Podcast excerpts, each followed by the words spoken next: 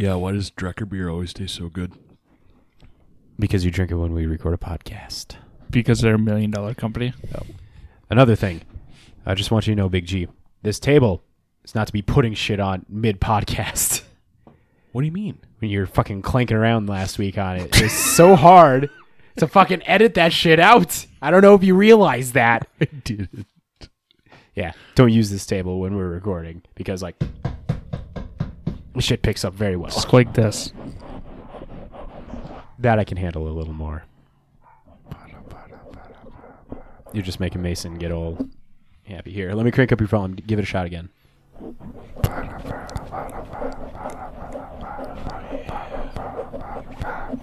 do we got over here? Nothing but a little ASMR. Oh, yeah. There you go. Now you can. Oh, now I can. Okay. Hey, there we go. Some ASMR for Wade97. We're coming at you with all the news bits. We've got some beer, and we're ready to go.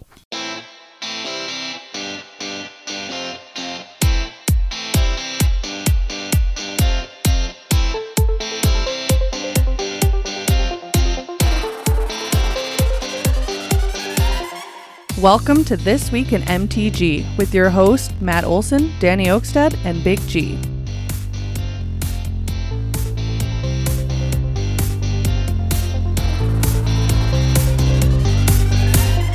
Hello and welcome, Magic Folk, to episode 128 of This Week in MTG, your aggregate news source for all things Magic the Gathering. We're your hosts. I'm Matt. Over there we got Big G. What's up? And to my left we have the one, the only, Danny. Yeah, I'm here. He does exist. He's not just a digital entity that became an NFT to human. I have the Jedi effect. I just appear when I want to be, or want to. Oh, no, disappear. Let's see if we can get some people triggered here. Are you part of the midichlorian class of Jedi? That's the thing that... I will smack you over the head with this as soon as I'm done drinking the beer. Okay. So is it midichlorians, midichlorians? What's the Jedi Force explanation? It is bullshit. That is what it is. It is bullshit? You are either one with the Force or you are not. There's no magical bullshit that goes with it. Or... small micro bullshit that goes with it. It's the Force. Duly noted. Sorry. Go on. But yeah, thank you guys for deciding to join us this fine evening or whenever you decide to listen to this podcast after it comes out live. Let's jump into some business here before we begin the podcast because we got some peoples to thanks and some sponsors to talk about and a breakdown to get to. Hell yeah, let's do it. So, big thank you to first off, you, the amazing listener that is here right now taking our sultry voices into your ears in whatever manner that you have, whether it be speakers or earbuds or headphones. We got Big G messing around with his mic here, trying to get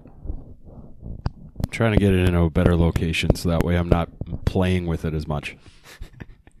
That's what she said. Yeah, buddy. Ooh.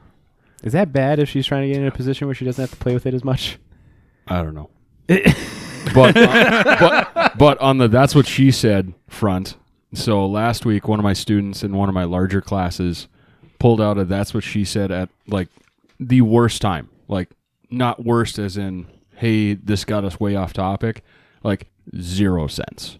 Okay. Looked at him dead in the eye. If you're going to do that stuff in this classroom, at least make it make sense and be funny.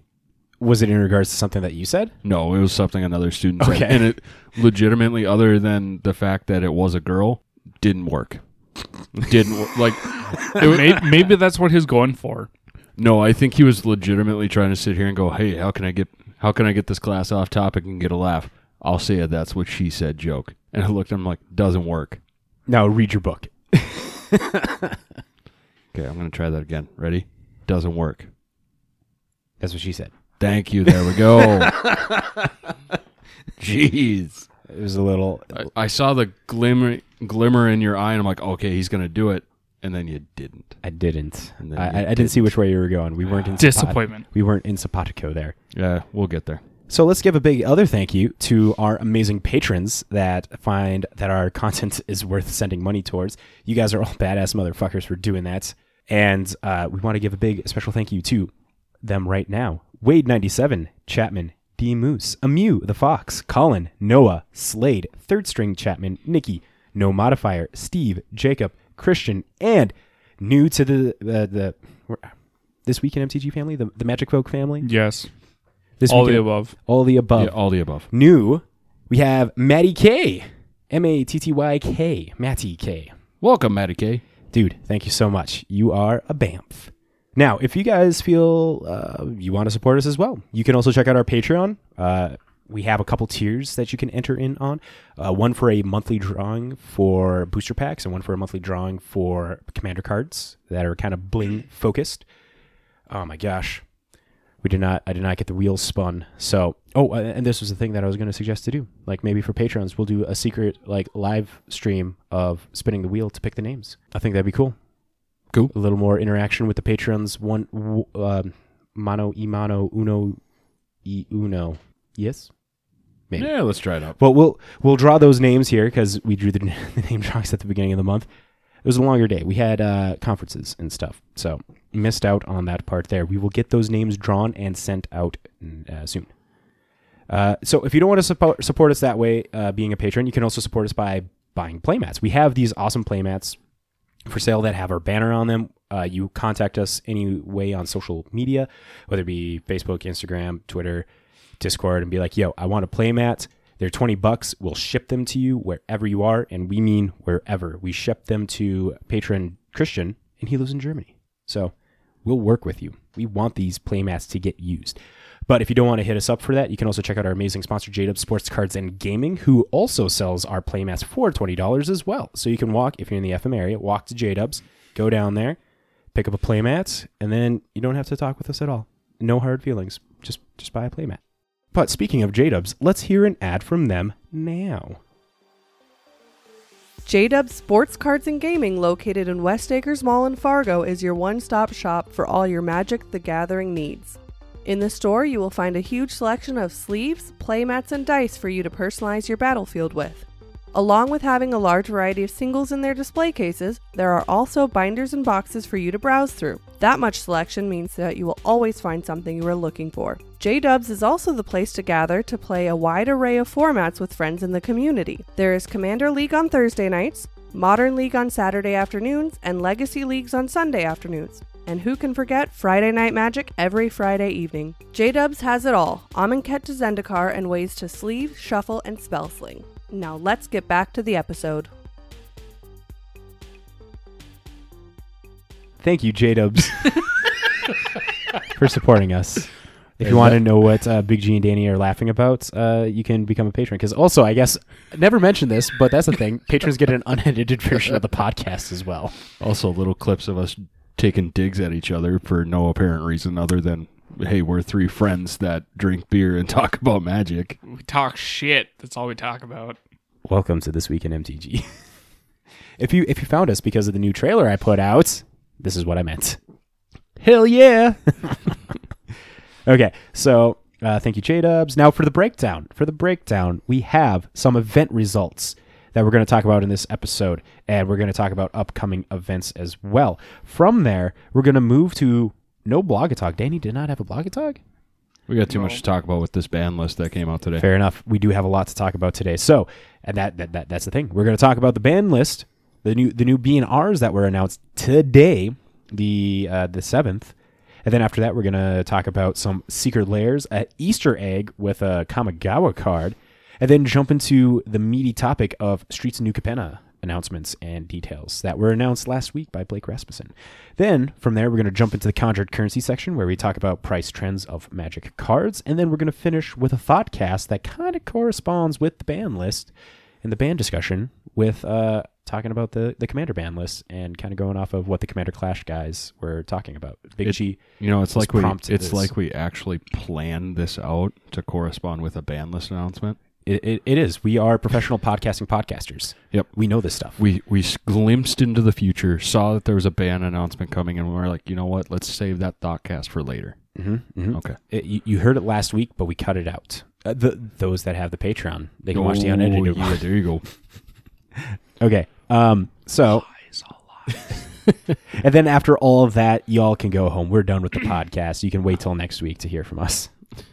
Sounds good. I'll be gone. Okay. So you're giving me that much warning? All right. Bye. Okay. So jumping over to the Boggle desk with the Big G and the Big G. Heck yeah. All right. Salt report. The salt report I have, even though I'm kind of thankful for it because I was already in bed.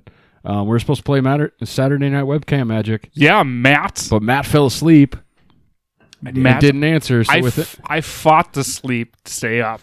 And our group chat, it was just Danny and I talking, a half hour before. Like, hey, are we doing this? I need to know. Okay. He's still sleeping. He's not answering our messages after 20 minutes. We started betting. You should have called. You wouldn't have answered. Why? Worth a shot. So you could have ignored us that way too? Okay, so I tried to stay awake. I was playing Cuphead with my son, and I fell asleep middle of playing Cuphead. Last thing I remember is like, Dad, you're falling asleep and we're dying. And then I stayed asleep on the couch, and he put the dogs away, and he went upstairs to go to bed. No, left me on the sofa. Here's the real question: did you die and then fall asleep after you were dead? Because no, I was doing it all at the same time. Like I was dozing off, and we were fighting the one Nimbus lady, the one that turns into the zodiac signs. Like she turns into a Taurus cloud and charges at you, and then the Gemini one, and then she turns into a moon. And I remember like going in and out of sleepy consciousness there, like, you got this, and then all of a sudden it's like, oh, she's her again, and then all of a sudden it's like, oh snap, we're getting obliterated by the sun that the twins make it and stuff like that. So yeah, fell asleep there. My bad. All right, well, that's all we got for the salt report. Just Matt sleeping in and leaving Danny Christian because he would have probably logged on and played with us, and Danny high and dry. But I owe you two. But let's get into some modern results that after today, I'm guessing that our meta breakdown will actually be a little different moving forward on these ones for the modern events. It's going to be intriguing. All right, so we're going to go over the Card Monster Games monthly modern 2K event. And so real quick precursor to this, when I was looking it up earlier today and looking it up a few different ways, they only submitted the top 16 decks onto the MTG Goldfish stuff, where I do a little bit of my breakdown stuff, versus one of our other websites that we use as well. So there is not a full meta breakdown of the decks that were there, but there were 73 total players for this event. And then, like I said, they submitted the decks for the top 16, sorry, not the top 8, but top 4 decks, we've got Indomitable Creation coming in at first with a 4-color variation. Golgari Yawgmoth deck coming in at second place. Tamir Footfalls deck. And then coming in at fourth place, Amulet Titan. So there we go. There are just the top 4 decks for you. Now, the meta breakdown. The most played cards in this tournament. Lightning Bolt had 26 copies covering 44% of the decks. Dragon Rage Channeler, 20 copies covering 31% of the decks. Mishra's Bauble, again, 20 copies, 31% of the decks. And Ragavan, 17 copies, again, 31% of the decks. Now, Danny, if you were a betting man, what do you think the top creature on this breakdown was? What the fuck's it? The monkey. The red monkey. See, I'm guessing someone wasn't paying attention to the last 4. I was not. Card breakdowns. I'm just saying I just face you guys out when you guys talk. All right, well, you're not too far off. Dragon Rage Channeler, again, 20 copies, 31% of the decks is the number 1. Ragavan is number 2 with 17 copies, 31% of the deck. Then we've got a Shardless Agent coming in with 12 copies, 19% of the decks, and Endurance, 10 copies covering 25% of the decks, and this is all statistics out of the top 16 decks. And top spells coming in, Lightning Bolt, 26 copies, 44% of the decks. Mishra's Bauble, 20 copies, 31% of the decks. Force of Vigor, 12 copies, again covering 31% of these decks. And Manamorphous covering 12 copies and 19% of the decks here. So, not to jump ahead, but I mean, it's going to be interesting to see some of these modern results coming up now with this recent banning that we will talk about here with Danny in just a little bit. But yeah. This just goes to show that we still have a very red-induced metagame in Modern right now, with Trigon Rage Channelers and Ragavan still being like the dominant drive in the color red. I mean, you got Lightning Bolt as well, and you always hear people's discussion on like Lightning Bolt, Unholy Heat, like what's the better option and stuff there. It's like Lightning Bolt. I'm with Lightning Bolt as well because it can hit face. Lightning Bolt is the most utilized. I can't even say the word. Spell in red. It does everything that you want. It's like Unholy Heat is cool. It could take down big things, but I don't know. Like you still get satisfaction from like a Bolt Snap Bolt synergy there. You know, combo. Yeah, or you just build your deck around casting spells. Well, like, and honestly though, here's the thing. It's going to go down to your preference of, do you just want to focus on getting your planeswalkers and creatures with Unholy Heat, or do you want to be able to hit anything with Lightning Bolt? Yeah, well, with Red Burn, you don't want to be restricted to, oh, hey, I have a hand of 4 cards that can't target you or your creature, just your planeswalkers. It's like, that's kind of pointless. But even in control variants, like the option to be able to just like a 1-mana spell to take out a big thing or a high loyalty planeswalker is not a negative.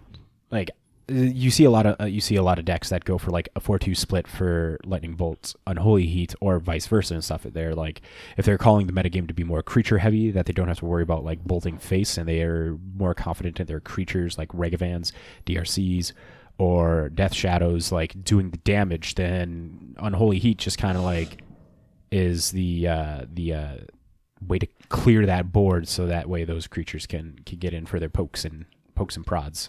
Yeah, and I mean, so like I said, when we talk about the banning announcement, it will be interesting to start seeing the next couple of weeks how that shakes up the meta a little bit. But that is all we have for some past event results, so we are going to jump into some upcoming events.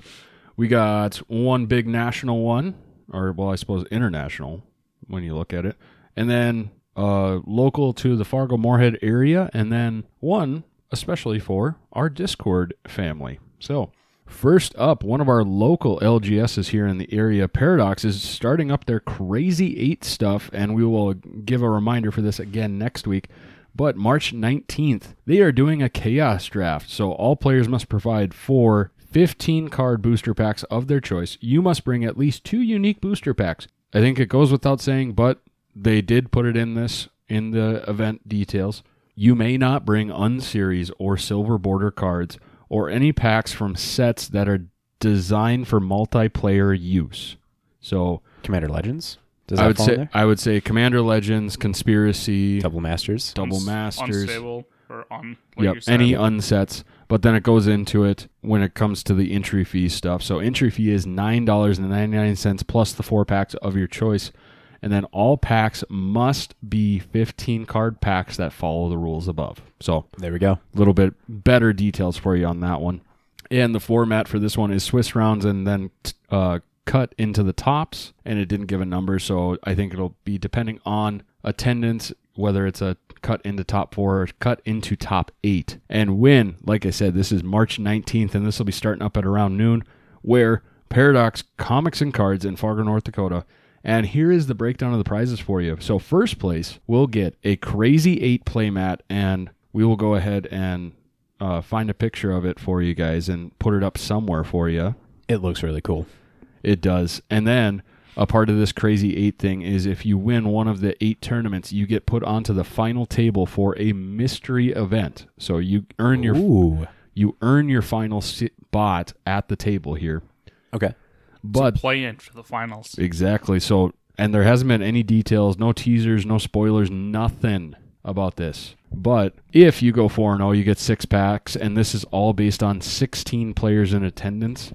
3 and 1, you get 4 packs. 2 and 2, you get 2 packs. And then everything else, you get 1 pack.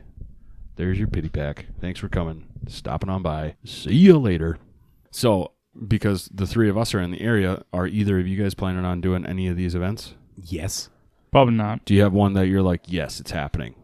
I want to take part in the modern one. Okay. Let's see how I do in there. I got a janky brew that's going to get slapped like super hard, but worth giving a shot. That'd be the fun place to check it out, especially then if it wins, you can go, I won a Crazy A tournament with Jank. Yes, at Docs. At Docs. At Docs. To those that don't know, Docs is more on the competitive side of the Fargo FM area. Yep. And then J-Dubs is competitive, but it's definitely a... They're not as cutthroat. Like, they're more casual. Like, Docs has the cutthroatness of, like, ha-ha, screw you, where at least with J-Dubs, it's like, ha-ha, I slapped your cheeks, want to get a beer. That's what it feels like there. And to just, make sure we're covering bases and everything, too. Any of that, like, ha-ha, fuck you at Docs, it's a very small percentage overall. Yes. Overall, Docs is a great place to go to still. A lot of people that play at J-Dubs play at Docs and vice versa. And then we've got a few other places in town that do some things too. But overall, it's a very welcoming environment. It's just the OG of Fargo. Yeah. It is. It's been around, 25? They've been around over 25 years now. Yeah, they've been around just as long as Magic has. Yep. Yeah. So, because didn't you start like when Alpha came out? I think it was Beta. Was it Beta? I think so. Okay, so. Well, I know it was one of the first few sets. Yep. But like we were talking about, and I've been playing there for my tenure of playing Magic. You know, that's where I started playing as far as competitive play. So I think that's where all of us started. Yep. Yeah. But you know what? Let's jump into a little bit larger scale event here. We've got the Neon Dynasty Championships coming up from March 11th to the 13th. And it'll be live on Twitch. And a little bit different for this one. Formats are Alchemy and Historic Constructed. We will have $450,000 in prizes, plus all of the competitors are going to be working for their spot at the MTG World Championships that will be later this year. And just going on over a couple of the notable people that I'm excited for being on the broadcast team, we've got Riley Knight, Cedric Phillips, and then I'm probably going to butcher his last name by mistake, but Corey... Baumeister. Okay, there we go. And I don't know, have you guys ever gotten to play Corey? Yeah, I played Corey against him with a commander deck back in 2018 at Northern Invasion. Oh, nice. Yeah, a friend of ours, Jeremy, he had these monocolored Flipwalker commander decks, and we all played them there, and it was fun. We were in an RV together. It was a blast. Sick. I know I got to play him. We did States 2018 too, actually. And I got to play him at States in the top 8. Nice. And I lost, but according to him, I was the only person to actually beat him in one game because we split. What? So I felt pretty good. And it was nice little feather in your cap there, bud. It was. And it was my allies deck too, so it made it even better. Nice. All right. But that kind of gives you the covering there. There are a lot of people that are going to be playing in this event, and just because it is covering some of the pros and some of the people that won their invitations via playing in Arena and getting up to Platinum, I figured we just kind of see where things go, and maybe we'll do some tweets out and updates as maybe any of the three of us are watching. But indeed, a couple notable names here, though. I want to point out we got Yuta Takahashi, the Magic World Champion. Andre Mangucci. God, I'm so bad at saying names here. And then we got the likes of Sam Black, and we have Dom Harvey playing in this event as well. All right. So I already saw your answer, but Matt, how many games are you going to try to watch for this? I mean, I'll keep it in the background. I can't imagine I'm doing too much and stuff. And I'll be working in the morning. So it starts at 10, did it say? Yeah.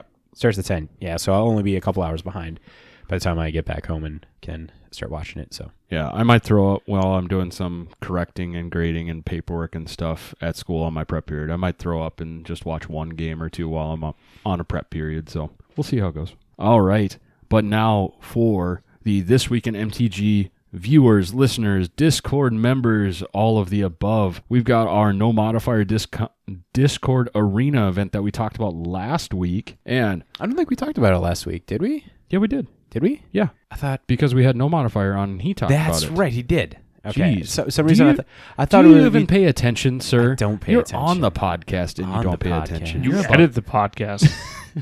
Did not invent the podcast. Edit. Oh, edit. He said edit. I did not say invent. I said edit. Okay, I think I got my ears cleaned. Okay, perfect. That. There we go. Yeah, we talked about it last week because we left a few notes out so that way people would go on and join the Discord so that way they could see some of those fun tidbits like the event code itself and what you're playing for. Oh, and that that's right. Last week we said what packs said the packs, and Big G and I we're matching that. There's 27 prize packs here. Yep, here you go. You ready? Hold on. That's the sound of 9 of the potential packs you could win when you play in this event. I got my 9 up in there. Hey, there we go. Here are a couple of details we will give you about this event. So who? Well, it's you, the Discord, and This Week in MTG family members. We've got 8 to 16 spots from the Discord, so you must have a Wizards account, the Arena client itself, and access to the companion app because that's how you will be matched up. You will be playing direct game matches, and these will be...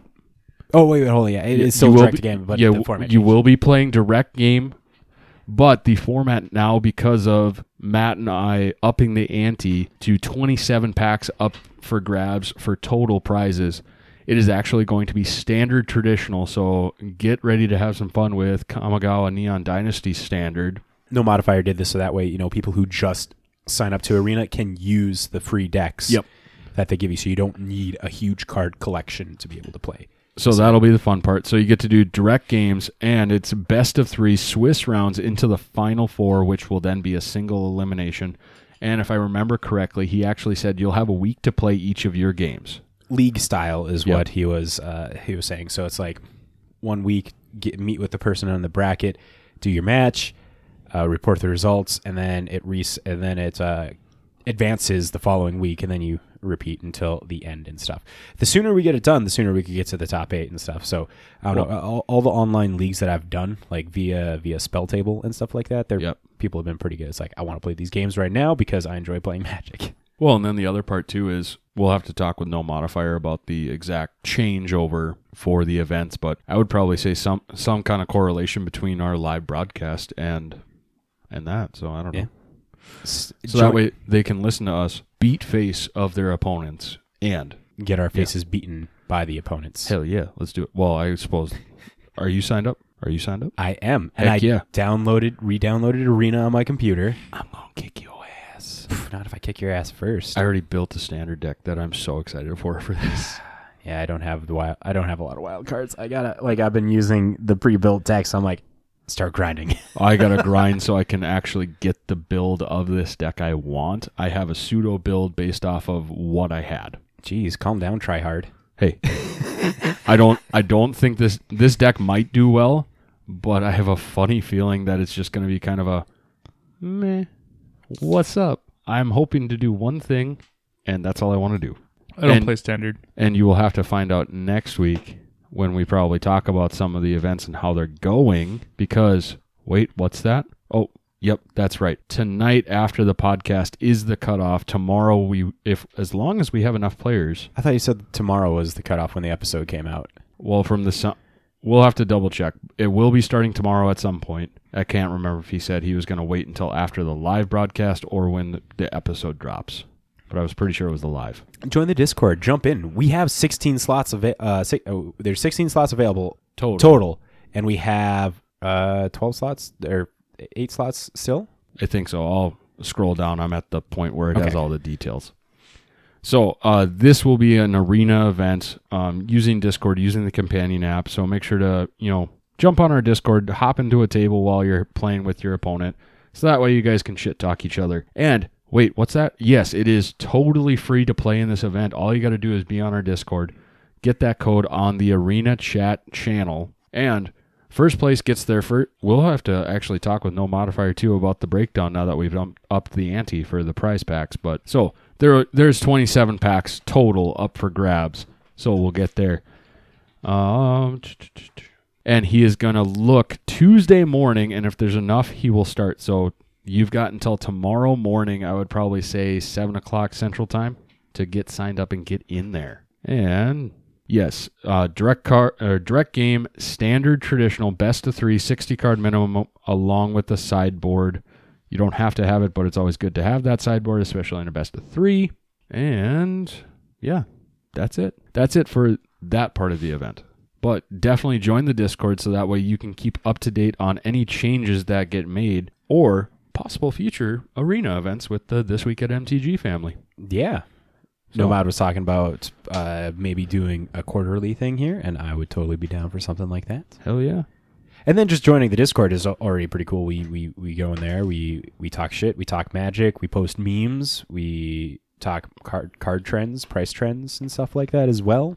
Occasionally get together and play cards over Spell Table. We do have Spell Table tables. And we have a channel that kind of announces as people are looking for games and everything too. So yeah, nice little community of nerds. And we're growing. We're over 50 on the Discord now, which is awesome. I know. So beautiful. Slowly but surely, this is the year for This Week in MTG. To whoever becomes, I'm gonna make it now. To whoever becomes the 69th member of the Discord, I will send you a Double Masters pack. Because everyone wins with 69. Because you're a 13-year-old. Calm down. Yes, it's funny, damn it. Hey, we named our 69th episode the Noise episode. I remember that very well. And episode 169, probably going to be something along that lines too. 100 Noise. Hey, there we go. Noise, I was going to say Lonely Noise 169. But, we'll work on the name when we get there. Yeah, let's continue. Well, you're up next there, Hotshot. I'm all done with the event stuff. Good, finally. Sorry. But bigger news than events is what came out on the line today with the new BNR. We have, as of March 7th, we have now Luris of the Dream Den is banned in Pioneer, Modern, and then we have some banning and unbannings in Pauper. We have Galvanic Relay, which is banned. Disciple of the Vault is banned, but we have Expedition Map is being unbanned in Pauper. I know Matt was kind of confused as why that was being unbanned. Not unconfused. I was just more surprised that it got the unban. That was the word I was looking for. So these go into effect as of the 7th, so yesterday when this comes out. Magic Online also is the 7th. So let's talk about the article that is brought to you by Michael Majors. So with Modern... since the release of Modern Horizons 2, Modern has enjoyed a period of experimentalization and exploration.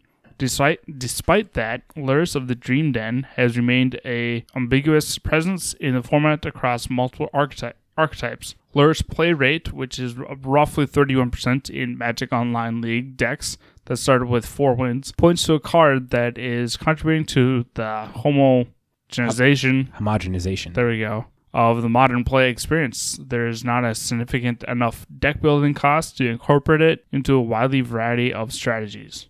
As is often the case in larger non-rotating formats, there's already a strong incentives to include as many cheap and effective cards as possible in your deck due to the format speed and a variety of other pressures. Luris compounds those incentives by providing a powerful additional resources that helps to alleviate the weaknesses of filling your deck with cheaper and often less impactful cards as game goes on. For too many archetypes, Luris isn't a trade-off but purely an additive. Due to the play data, community feedback, and desire to keep as diverse a range of cards options as possible available to players in Modern, Luris of the Dream Den is banned in Modern, which surprisingly took this long because it was literally in everything that you saw. Like for the event results. Yeah, we've had several weeks of there were several weeks of Modern challenges where there's like 3 Luris decks. One of the biggest ones was 2 weeks ago, I think. There were 4 GDS Grixis Death Shadow decks with the Luris companion, and then there was 1 Red White Prowess deck with Luris as the companion. So 5 Luris decks in the top 8 of the weekend challenge. Yeah. Well, and then too, like I think about I saw this and I was super excited because Zoomerjund is gone.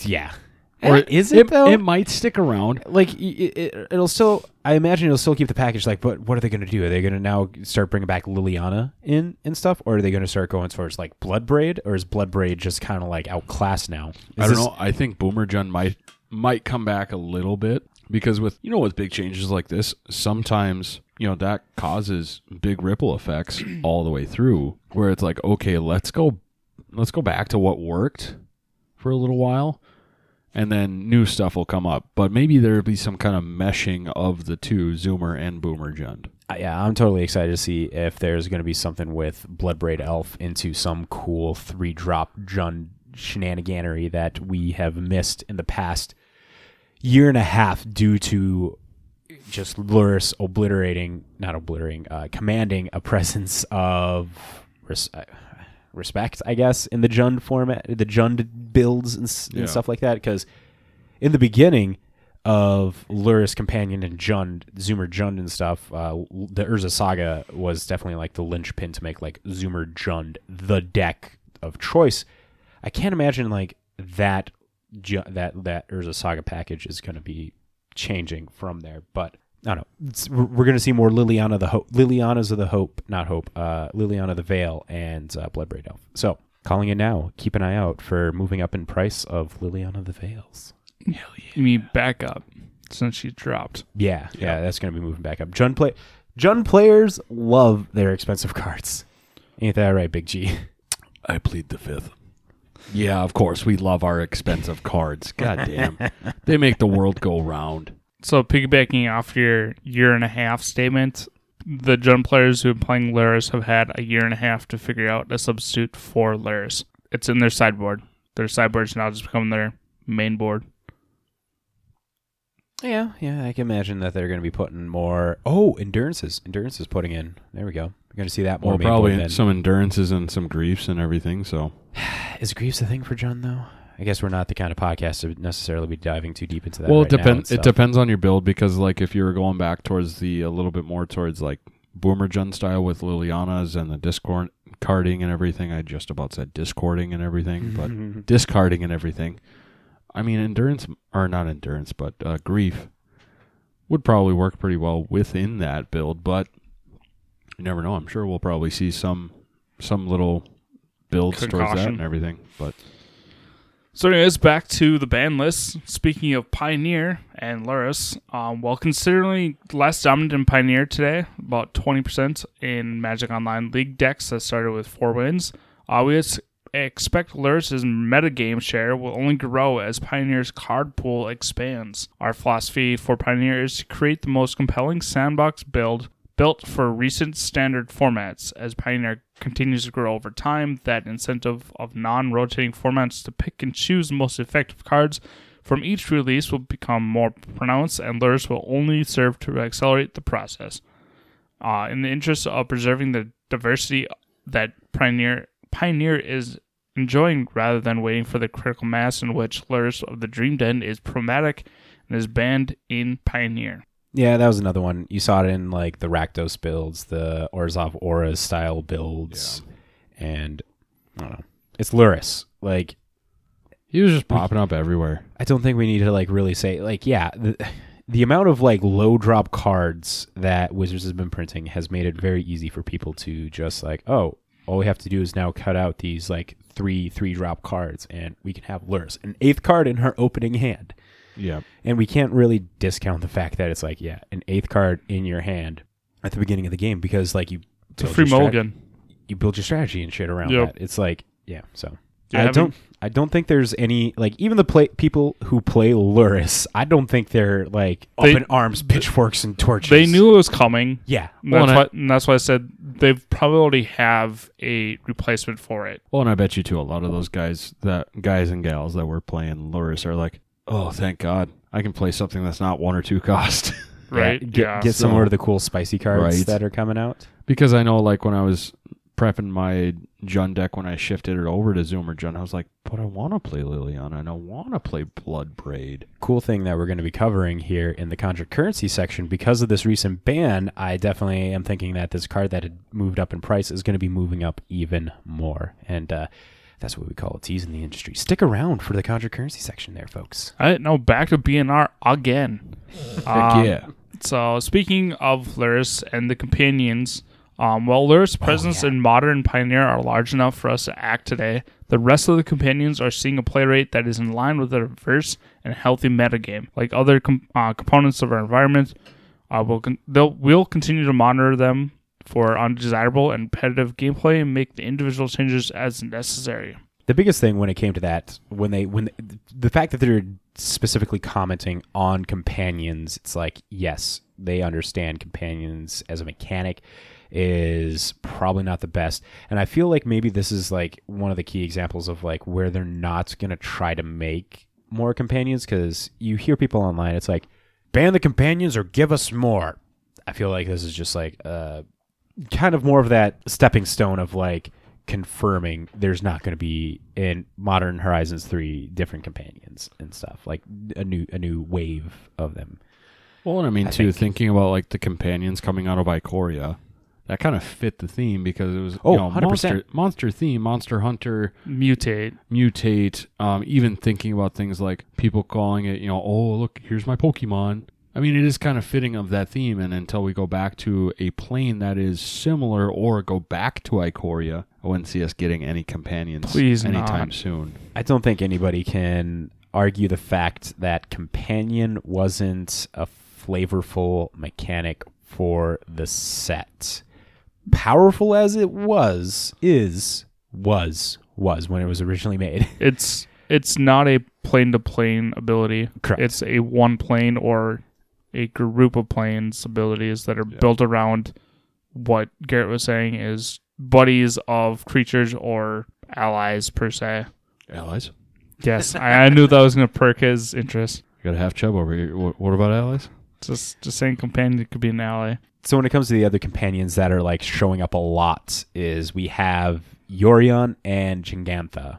And then it would kind of be like Obosh is like the next tier one and stuff. Yeah. Obosh only goes in like the Obosh burn style decks. There hasn't seemed to be any like breaking the mold, breaking the glass ceiling of modern leagues with Obosh different style decks. But like Yorion, you got Yorion Blank, you got Yorion Taxes, and Yorion Control, like Azorius style control. Yeah. Like you got those are like the three decks where Yorion goes in, and it's like those are still not as ubiquitous as something like what Ulurus is.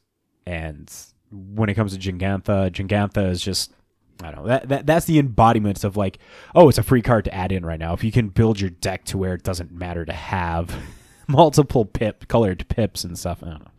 But I don't know, I'm fine with the Ulurus ban, and I'm fine with having all the others still around. Honestly, I'm glad it happened because I'm going to see I'm sure a few things are going to be changing, like I said, where it's going to be, whether it completely changes the meta to start, including some more like 3 or 4 mana value cards. CMC is still acceptable. Yep. Yeah. But I know some other people are now Wizards changed it.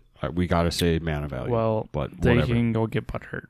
Whatever. But it'll be interesting to see how things change too, and especially with Pioneer starting to get its traction back prior to COVID times. So it'll be fun. In Modern, the Death Shadow decks, I'm just curious of what they're going to do. Are they going to like start putting Street Wraiths and stuff back in then? Because Lur's Bauble combination is no longer going to be as a prominent combination for just decks to throw in anymore. So it's like, is Street Wraith going to be taking place of what Mishra's Bauble was? Well, and that's the thing too. Like, look, just going back up to, top creatures and spells and everything too, you can clearly see the top 2 creatures out of the event that we reported on from Card Monsters. Those are in Lurus style decks. So you've got Channeler and you've got Ragavan. Yep. So, and then you're looking at the spells too, which doesn't play as much of a factor with the number 1 being Lightning Bolt, but yeah, number 2 being Bobble with 20 copies and covering 31% of the decks. It lines up perfectly with the stats that they put in the ban announcement too. So it's one of those kind of probably happy coincidences that comes out of us reporting on an event and a ban announcement in the same day. Mm-hmm. They'll never ban Lightning Bolt. No, they won't. It's only 12 damage for 4.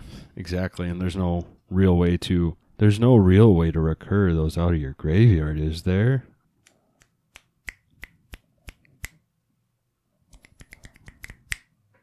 Oh, snap. And it's not like there's any way to double up spell. cards, right? No, no such thing. That being said, it's a lot harder to do that than it is to recur things out of your graveyard once every turn because you have a card on the field, so. Very true. But yeah.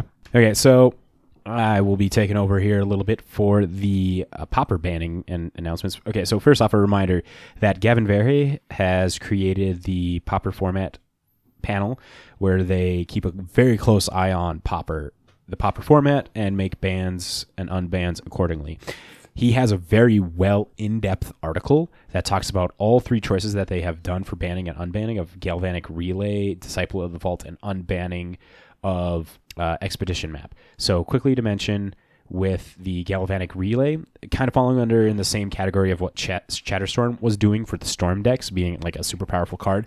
The fact that, okay, so Galvanic Relay, red 2, sorcery, exile the top card of your library. During your next turn, you may play that card and then Storm. So it gives you like a crap ton of card advantage until your next turn for all this, and it just like builds into the Storm decks, and that's the key takeaway. It falls in the same realm of what Chatterstorm has done. And with Disciple of the Vaults, kind of looking at what the Atog ban happened last month for those affinity-style decks of like being super aggressive, sacking artifacts. There was the new... Did they talk about it?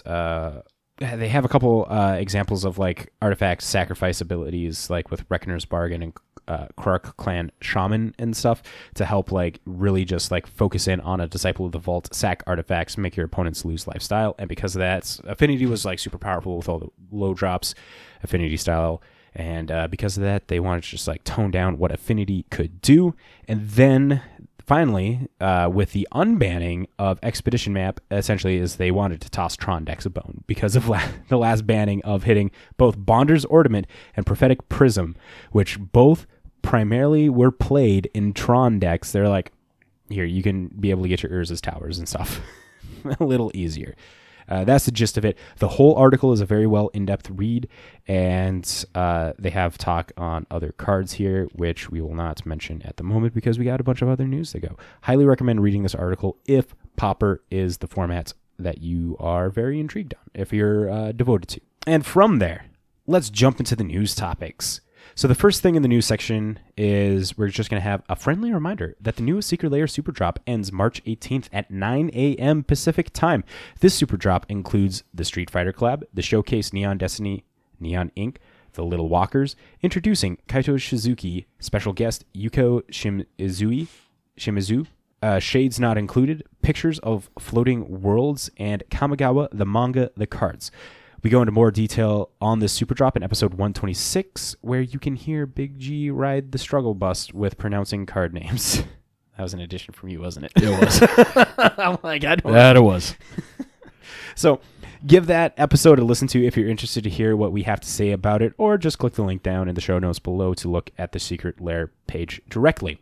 And speaking of Secret Lairs, the Astrology Pisces Secret Lair is now available for purchase. This is part of the year-long Secret Lair that Wizards is doing that is going off of the astrological zodiac signs. And for the month of March, it's Pisces. The whole series is done by the artist Jean D'Angelo in their unique style. And you can buy them throughout the whole year. So Capricorn, I can't remember what February was now. Aquarius? Yeah.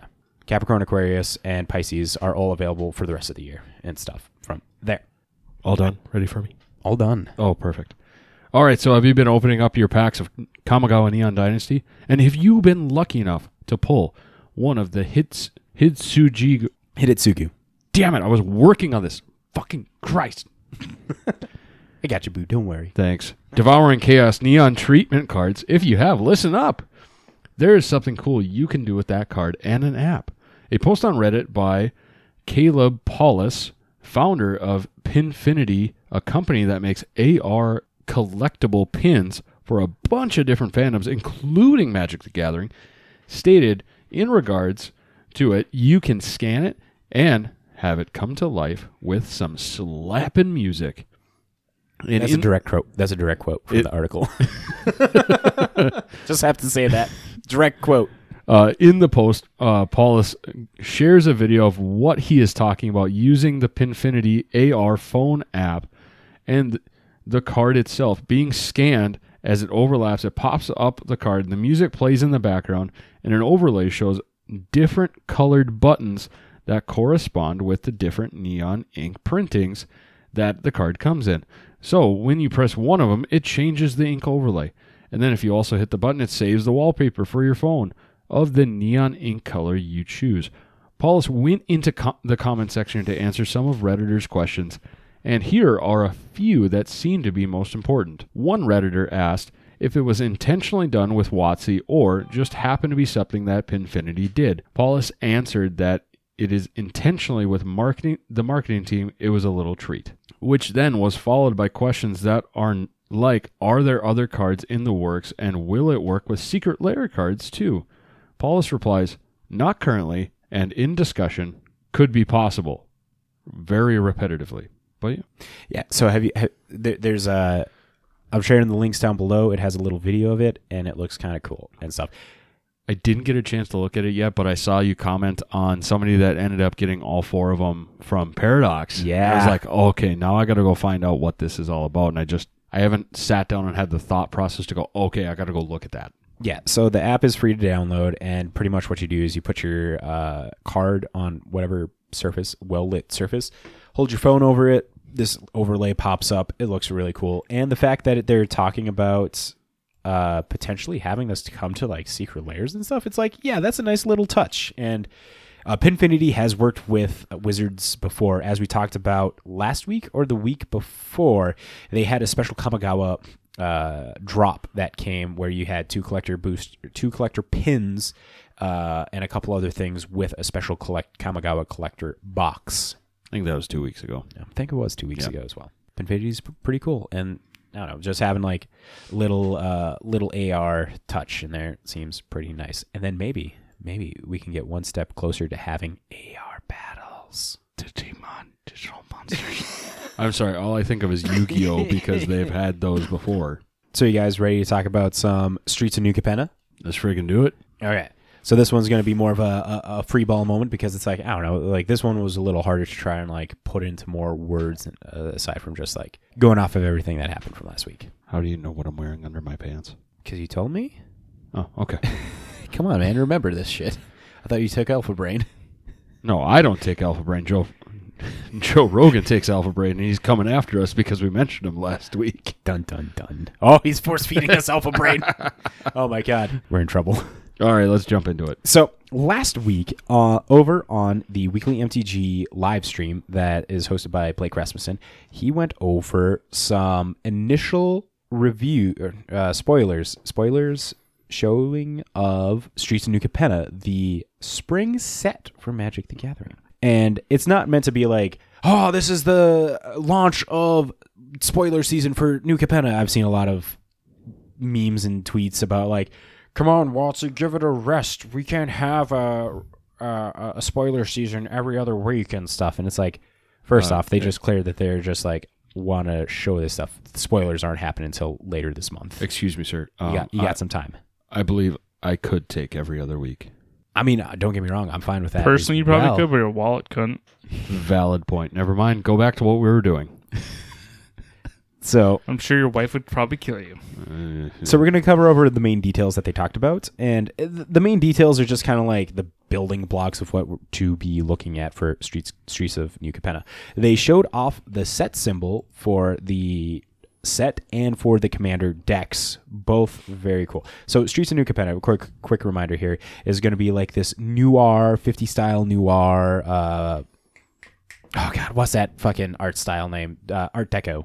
Yeah, Art Deco. Yeah, yep. Art Deco style-y kind of stuff, and we're going to talk about one of the cards that is in the Art Deco style because it looks pretty cool. But Streets of New Capenna, kind of just imagine like flappers, speakeasies, Tommy guns, all that shit. Listen here, she. With demons and angels and vampires. So the got my attention. The set symbol is actually pretty legit because it's a pair of brass knuckles with some fucking angel wings around it. Have you guys seen that? Little doosin'. Dude, fucking really make them mofos fly. Right? What's that TikTok where like, oh, that motherfucker's floating. Oh, ooh, he's flying. There we go. That's what these are fucking gonna do. I saw that, and that TikTok sound was just playing in my head right there. I'm like, oh, if we ever get a TikTok, we got to do something like that. I think we can make some pretty gold TikTok videos. We got some. We just got some complete of our bloopers. That's pretty much all we would need to do is just have a continuously running. Oh wait, we do. Okay, so let's cover the dates because the dates are kind of the important stuff here. So Streets of New Capenna's story. They're going to be doing the same thing like what they did with Kamigawa, where they're going to be releasing the story before the set. So you get to know like what's happening before cards come out. And the whole story is going to be getting released between March 28th through April 5th. And then there's going to be a Streets of New Capenna story video March 31st. There'll be a debut video, and the previews will officially begin April 7th, 1 month from now. On April 15th, the full card gallery will be complete, and between the 18th and the 19th, the Commander previews will happen, and the full Commander preview gallery will be completed by April 20th. And this is the other thing here. This is the other thing that they're going to be doing special with Streets of New Capenna that they haven't done in a while. With Streets of New Capenna, they're going to be having the in-store pre-release events happen before the online release of Streets of New Capenna. So we talked about that a little bit last week, too. We did, yes. That's how it should be. Yeah, and I'm perfectly fine with that. Like, and why would you have online and in-store be the same weekend? I think this definitely shows, you know, it's like, at least in my eyes, I could be wrong here, but at least in my eyes, I see this as like, it's WotC definitely tossing LGS as a bone. Like, they do understand that LGSs are the one backbone of their industry. Right. And then you had you had people online that were like, WotC doesn't care about the LGS. This is like, no, they have. They just haven't done it in a degree that you believe that they actually should have. And I feel like this is a very strong step forward. We can't forget the Love Your LGS event. Like, this is a little side tangent from Streets of New Capenna, but the Love Your LGS event I thought was a pretty solid event of giving cards to LGSs. And are you going to be talking about how the the Commander boxes? No. Big G had his finger on his nose there, so that's why. That's finger on my nose is how I hold thoughts in for the people that aren't, one, watching, or two, don't understand things. It's effective. It works. Continue. So Streets of New Capenna, Roaring 20s-ish theme. Yep. Okay? So, you got gangsters and everything. Yep. Headcanon right here. Okay. All the LGSs across the United States ganged up. Like, they became a gang. Okay. They stormed WotC. And one of them, they appointed somebody to be the point person. And he walked in. Listen here, see? You need to change things up. Can you pull his cord, please? Without pulling this cord. What I'm doing is I'm clipping that spot right there. Listen here, see? We don't like the way you've been doing things, see? We're going to change some things up. You're going to do it, and we're going to make it so that way we get to profit first. I think it could be a little... fucking headcanon. That's what I'm going with. You could have made it a little more vaudeville there. I could have, but you know what? I'm in. That's my headcanon. Change my mind. No, I'm in on that. I like that idea. Anyway, go on.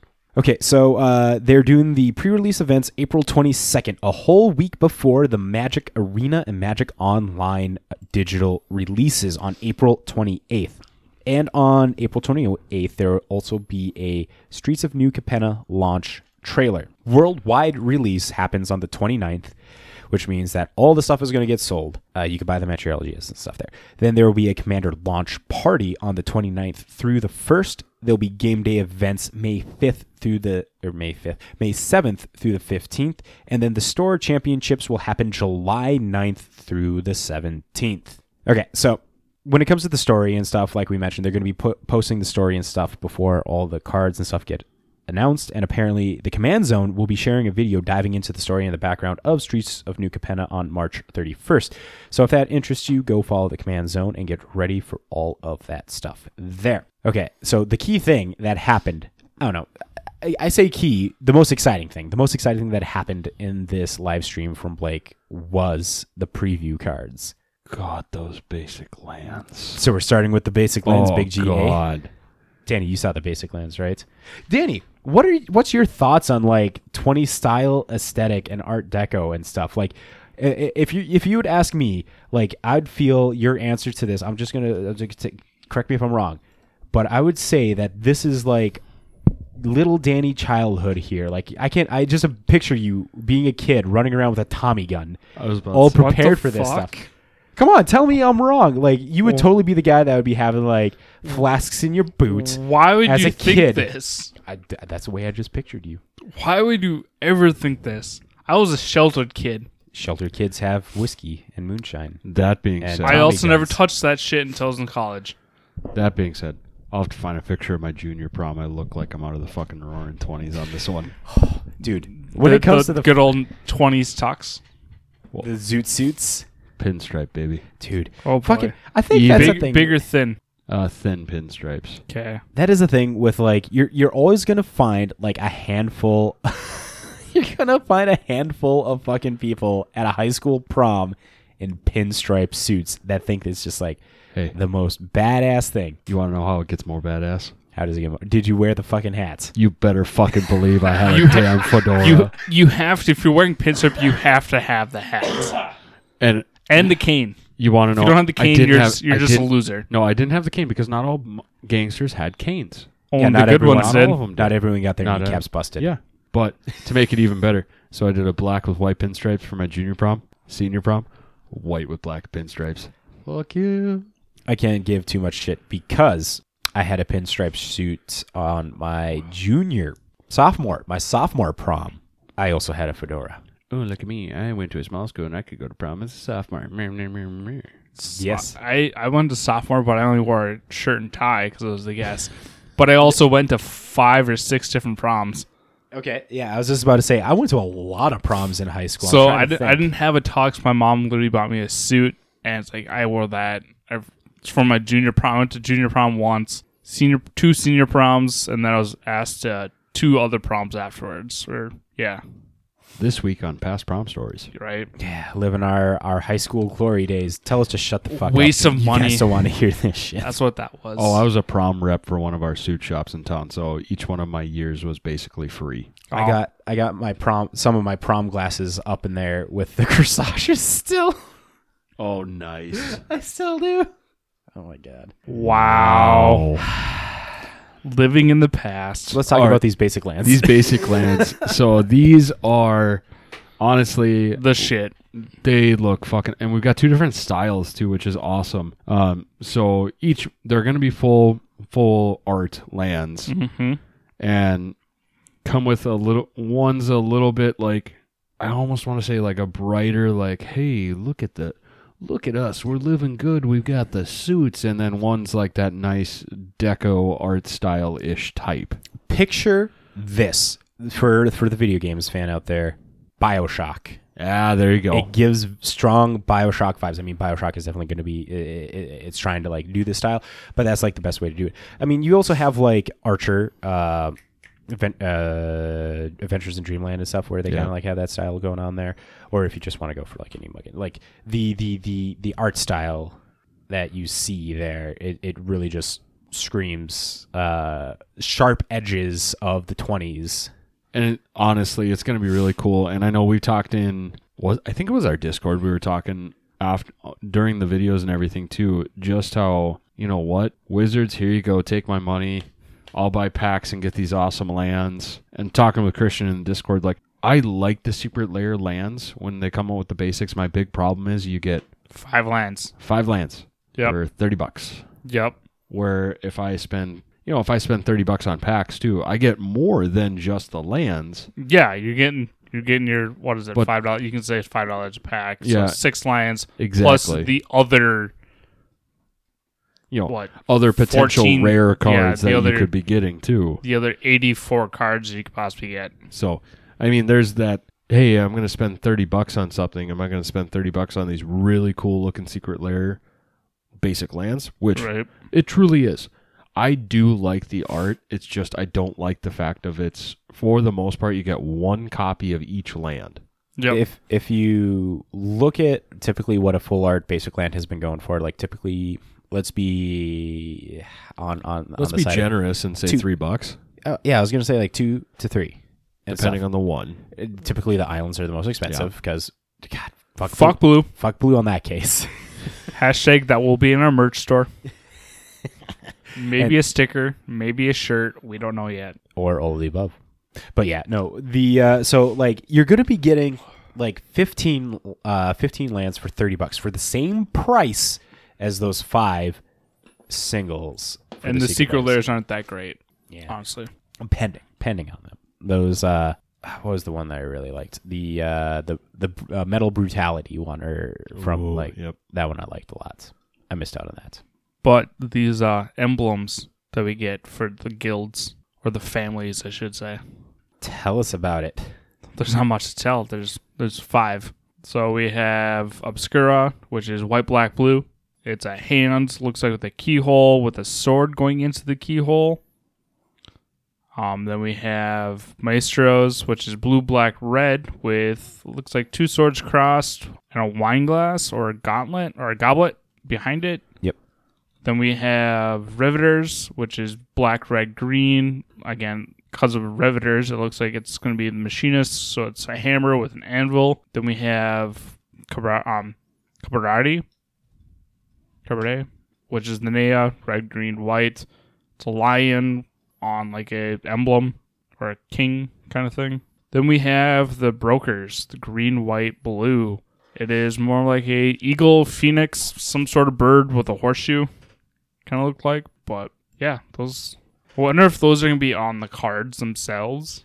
It might be the watermarks. Yeah, just watermarks. Yeah, I was about to say it's gonna be the watermarks, and you see them. Well, yeah. Oh, yep, under the lands. Yep. And speaking of the lands, we have the last of the triumphs. It's completed. At least the first round. Valid point. Yeah, because I'm sure they're gonna bring them back, just with different ways. Well, no, that's the thing too. Talking about triumphs and finishing off the cycle. I mean. Yeah, more often, well, unless you follow the unless rule, yes, they come in tapped, but it's a 3-color land, or a potential at any of 1 3-color, and it's fetchable. Yep. Yeah, that's the great thing. Yeah, that's the big thing. Yeah, it comes in tapped, but there are ways around that, just like everything in our game that we like. Yep. But even if it, okay, cool, I'm going to play this fetch land. All right, cool. At the end of your turn, before it gets my turn, I'm going to fetch out this triome, this 3-color land that I can fetch out. Oh, look, exactly. I can use it next turn. We've already seen people using triomes in modern and stuff, and I know you heard people talking about, like, in the Grixis Death Shadow community, like, do we want to have a single of the Grixis one when it comes out? And then Jund, another example of Jund, like... Jund would totally want that because it's very mana pip required because you want to be going like turn 2 Goyf, turn 3 Liliana, turn 4 Bloodbraid Elf, going into the old boomer Jund style and stuff. So it's like it's asking you to have a lot of different pips and stuff, and like these triomes, they help you get the pips. And so it's like, are these going to be the ones that are going to be more important? Because just you got Jund and Grixis and the Esper triomes here. Yep. Like those are the primary ones. I mean, because you don't see too many Bant decks. You got like Bant's Blink. So I mean, that one will be going up. But it's definitely going to be the Esper, Grixis, and Jund are going to be the top contenders because Naya you don't see too much. So it's much in modern. It's not even for the 3-color decks. I run triomes in my Soul Sister deck, my Green White Soul Sister, because I run the black one, so I have black in the sideboard. And so I don't have to play with my mana pool at all. That's true. That does help with the light sideboard splashes as well. Just the light mainboard stuff too. And you don't have to sideboard land to sideboard your other cards. Very true. So it's just more options. Yeah, I feel we're going to have a higher uptick in triome usage this time around than when Ikoria was out. Yep. In my opinion. So, back on the triumphs, we have Jetmir's Garden, which is the Naya deck, or Naya lands, the red, green, white. We have Raffin's Tower, which is the Esper, which is, right? Esper? Yeah, blue, white, black. Then we have the Spara's Headquarters, which is green, white, blue. Then we have Xavier's Lounge, which is blue, black, red. Then we have Zeator's Proving Ground, which is black, red, green. Okay, so I'm going to test myself here to see if I remember, because I just skimmed through the article here, and it doesn't go into detail what each three-color pairing is, like, thematically. So the Jund one, the Riveteers, is like the underground boxing league of the time. It's the fighting club that we don't talk about. Exactly. What? So exactly. I have no idea what you're talking about. The Maestros are vampire, elegant vampire citizens that have assassins and stuff. Like they're the ones that put on the pretty face, but have killers and stuff in the background. They're the hit list. Yeah.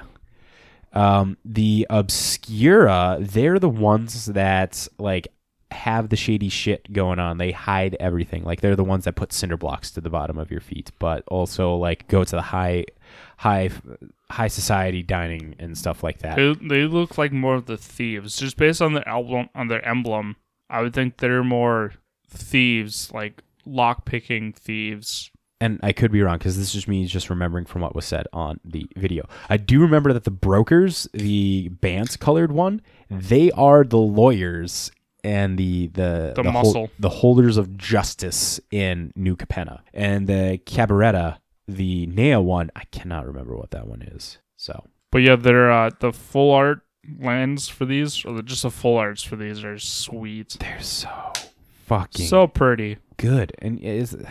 The foils are going to look dope, but I know they're going to foil the fuck, but they're just going to curl like no other. Hey, speaking of that. Yeah, a quick little side note here. I was going to get a video set up on Sunday, but I was too busy getting the trailer. Sleeping? No, I was getting a trailer. That was Saturday.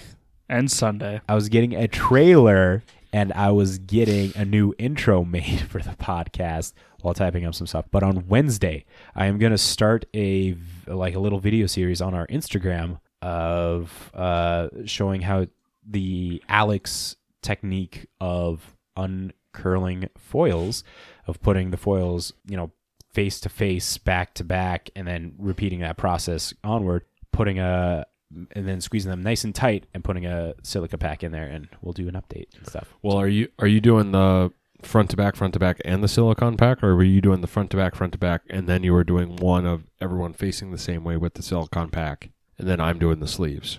I thought we were going to try out different ways to see which one works best for you guys. Yeah, and we'll just do like TikTok inspired videos. Maybe we'll get a TikTok or whatever. But either way, we're going to be doing that. Stick tuned. We'll be posting it. But these Triumphs,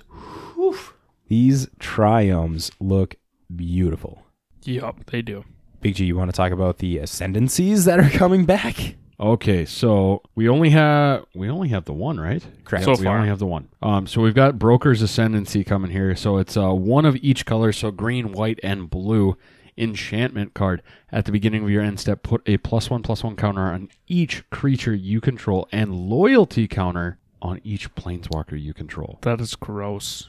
That is going to be nuts. That is gross. Attracts the Super Friends and Commander and honestly, with all the doubling Super ability Friends, just everything that's double ability triggers are going to be absolutely crazy in those colors. Hardened Scales, doubling season, and then you got. Well, I'm just thinking about Attracts the Super Friends decks. Yeah, that too. Like this is going to just go bonkers. This with Anointed Procession or Anointed Procession does tokens not count? Or not Anointed Procession, but doubling season, Cathar's Crusade. Yeah, Cathar's Crusade. Yeah, putting more fucking counters on those things. Like just doubling stuff like that. Parallel Lives, like there's doubling season, like you said. There's a bunch of other like green, like ones. All the green doublers. What's that green one in Jumpstart that doubles counters as well? It's like 5 mana or whatever. Primal Beckoning? Primal Urge, I thought it was. No, Primal Surge is the sorcery that puts permanents into play from your library. Primal Bellow is target creature gets +1/+1 until each force you control. Here, scroll up and type in the syntax of set: JMP. Primal Vigor is what you're thinking. That's one I was. Yeah, it's 4 and green. I have one or more tokens to put in the battlefields.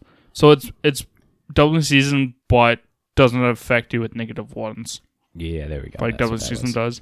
That's why I think it's better than Doubling Season. Yeah, so this Ascendancy is fucking is cool, and I'm excited to see what all the other Ascendancies are going to be like. Well, and then too, so going into this, so with the Triome lands, we've got, these wouldn't be the full ones. These would be the, well, they do have the fulls, but then they also have the, what would be the showcase ones. Yeah. So when we say full, it's the quote-unquote borderless ones that Wizards always says that they are. Like, there's Zoom Dart. No, this ain't the Zoom Dart. I'm just playing a JB. It's like, no, it's not full art, Zoom Dart. Fair. But yeah, the showcase looks is their Art Deco art. Yeah, very straight, like pin style looking, like lines, geometric looking, and stuff like that.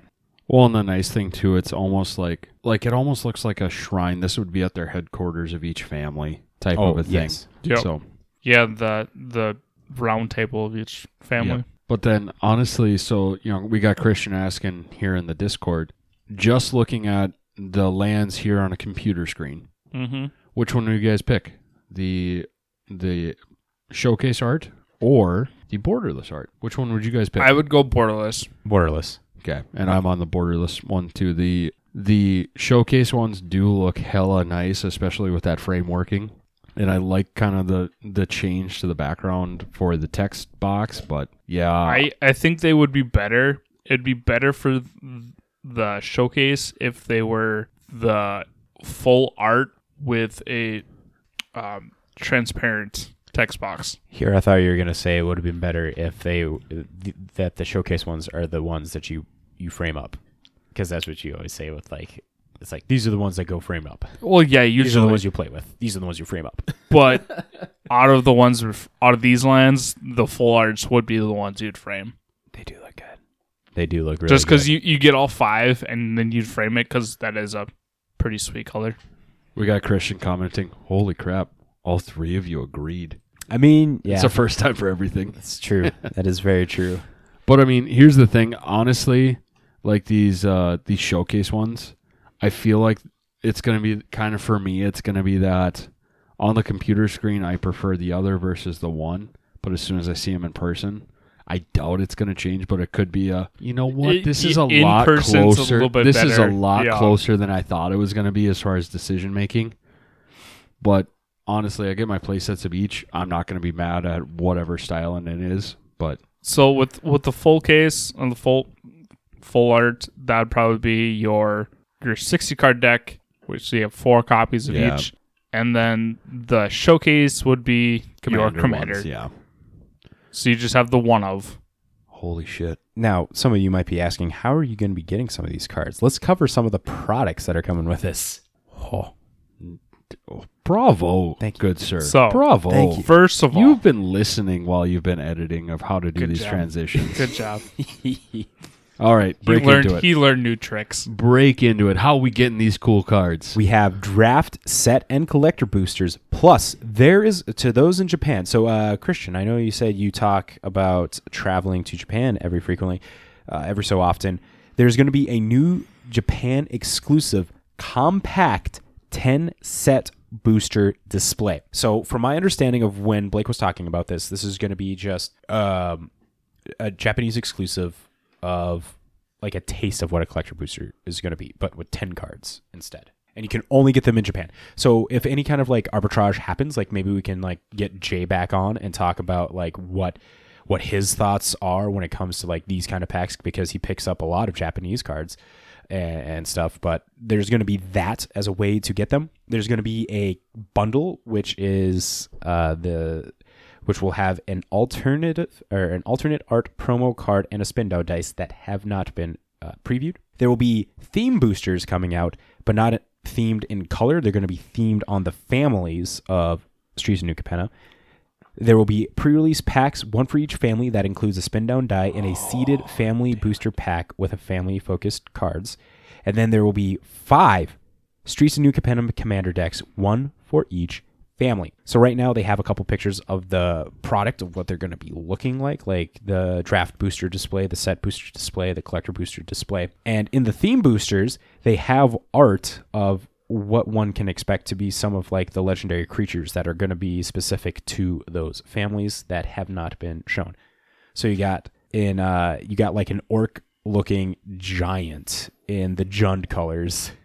You got a very suave looking guy that makes me think of Riley Knight in the Esper colors. You got a badass, like very scary looking vampire lady in the Grixis colors. A flapper-esque lady in the Naya colors, and a very suave-looking broker person in the band colors. Pickpocketer. Yeah. Yeah. Oh yeah. No. Oh. What the fuck? Hold on. Give me a second. I'm trying to think of the game name. What's the Dishonored? Dishonored is also another game that you can like use to help describe the art style of this game. Yep, I fucking love Dishonored. Oh, I haven't played that in for so long. God, being an adult sucks. I don't have time for video games. So Christian's saying if we all roll into the pre-release, we need to get our pinstripe suits and go. I'm in. Me too. I don't have money for that. Go rent. Matt, you have that one for me? Go rent a suit. So how we mentioned in the dates that there's going to be a Commander launch party that's happening between April 29th and May 1st. There's going to be some promo cards there. So there's going to be a participation promo of Swiftfoot Boots for everybody who enters in the Commander launch party.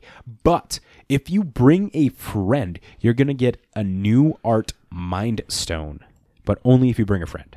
And your friend gets that too and stuff. So, and that's kind of what we got right now on Streets of New Capenna. All the information that was announced last week. And of course, stick to us. Listen to us every week. We will give you all the information regarding Streets of New Capenna as it comes out. Hell yeah, we will. Previews start in a month. 1 month, which I feel is, you know, a good amount of time before anything. Yep. But with that, I think we're ready to jump into the contract currency section, don't you? Let's do it. I suppose. Let's talk about some magic prices. So how I was talking earlier about with the Lurrus Band, there's a card that is already moving up a price that I foresee moving up even more now because those Grixis Death Shadow decks are going to be like, yeah, let's try this. Here we have Hidetsugu Consumes All. Red black 1 for an enchantment saga. It's a mythic rare from from Neon Dynasty. Destroy each non-land permanent with mana value 1 or less as the chapter 1. Chapter 2, exile all graveyards. Chapter 3, you exile this saga and then return it to the battlefield transformed under your control, and it becomes Vessel of the All-Consuming. It is an enchantment creature, ogre, shaman. Oh my God, it's a shaman subtype. Okay. It has trample. And then whenever Vessel of the All-Consuming deals damage, put a +1/+1 counter on it. And then whenever Vessel of the All-Consuming deals damage to a player, if that player has dealt, if it has dealt 10 or more damage to that player this turn, they lose the game. This card has jumped up 303%. Now at around $12.21. Oh, I got to do the spiel here. So in Contract Currency, we read an amazing article called The Weekly Winners off of mtgstocks.com that they come out every week on a Friday. And they post this up on a Friday. We record on a Monday. If there's any price discrepancies between then and now, we will let you know. And as of right now, we will let you know that the market price of Hidetsugu Consumes All is $9.26. You have an average price at $11.59, so slightly down from what it was on Friday. Foil prices of Hidetsugu Consumes All is $14.64. And this has a few other printings as well. You have the... I can't remember what this other variant is called. The showcase variant of Hidetsugu Consumes All. The market price, the average price are both like $18.70, while a foil of it is around $28.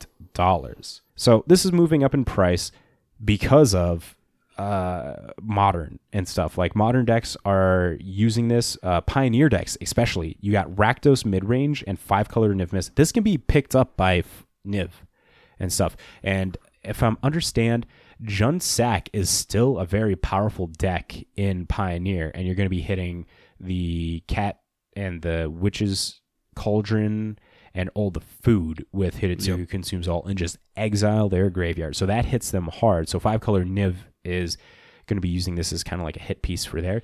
When it comes to the Rakdos decks, the exiling your own graveyard is a little unfortunate, but Rakdos players that use this in their deck can definitely use it to a more to benefit them more, because they can like sculpt their graveyard of what they're okay with losing when it hits the chapter 2. So those are some of the decks that are playing it in Pioneer, but also this one actually caught me off guard. So quote from the article here, but we're seeing it played as a 4-of in Legacy Grixis decks. When this card was released, I already saw the Make Grixis Great Again post on the Legacy subreddits. Remember what I said about Modern and Urza's Saga? The same is true for Legacy, where a card that can deal with all those cheap permanents is amazing. It also deals with Enchantress decks and gets rid of most creatures in popular archetypes like Izzet Delver. So in the article, they have a list of a Grixis Legacy deck with Hull Breachers, Baleful Strix, Force of Negation, Force of Will, Fatal Push, Brainstorm, Day's Undoing, and then 4-of Hidetsugu Consumes All. It just wipes away all those rocks. Bye-bye. And so not only in Legacy, but Commander as well. Commander, it takes out all the treasure tokens and all the low drop soul rings and mana crypts as well. Next up in the weekly winners, we have Richard Garfield, PhD, from Unglued. Is this the Unglued set? Unsanctioned. Unsanctioned printing. So this is a reprint of it because it was originally printed in Unhinged. There we go. So this card is moving up, and it jumped up 275%, now chilling around shy of $6. Oh, I should read it. It's blue, blue 3 for a 2/2 legendary creature human designer that reads, you may play cards as though they were other cards of your choice with the same mana cost. You can't choose the same card twice. Mana cost includes colors. This one I actually had to read. I'm like, okay, so why are we having an unsanctioned card pop up here? And there's no real reason for it other than it being a targeted buyout that card collectors would love to have in their possession and stuff. And it has art of Richard Garfield, the creator of Magic the Gathering. So not much to that. Just one of those fun meme spikes. So right. Oh, and as of today on Monday, the market price, you can still find Richard Garfield PhDs for around $3.03.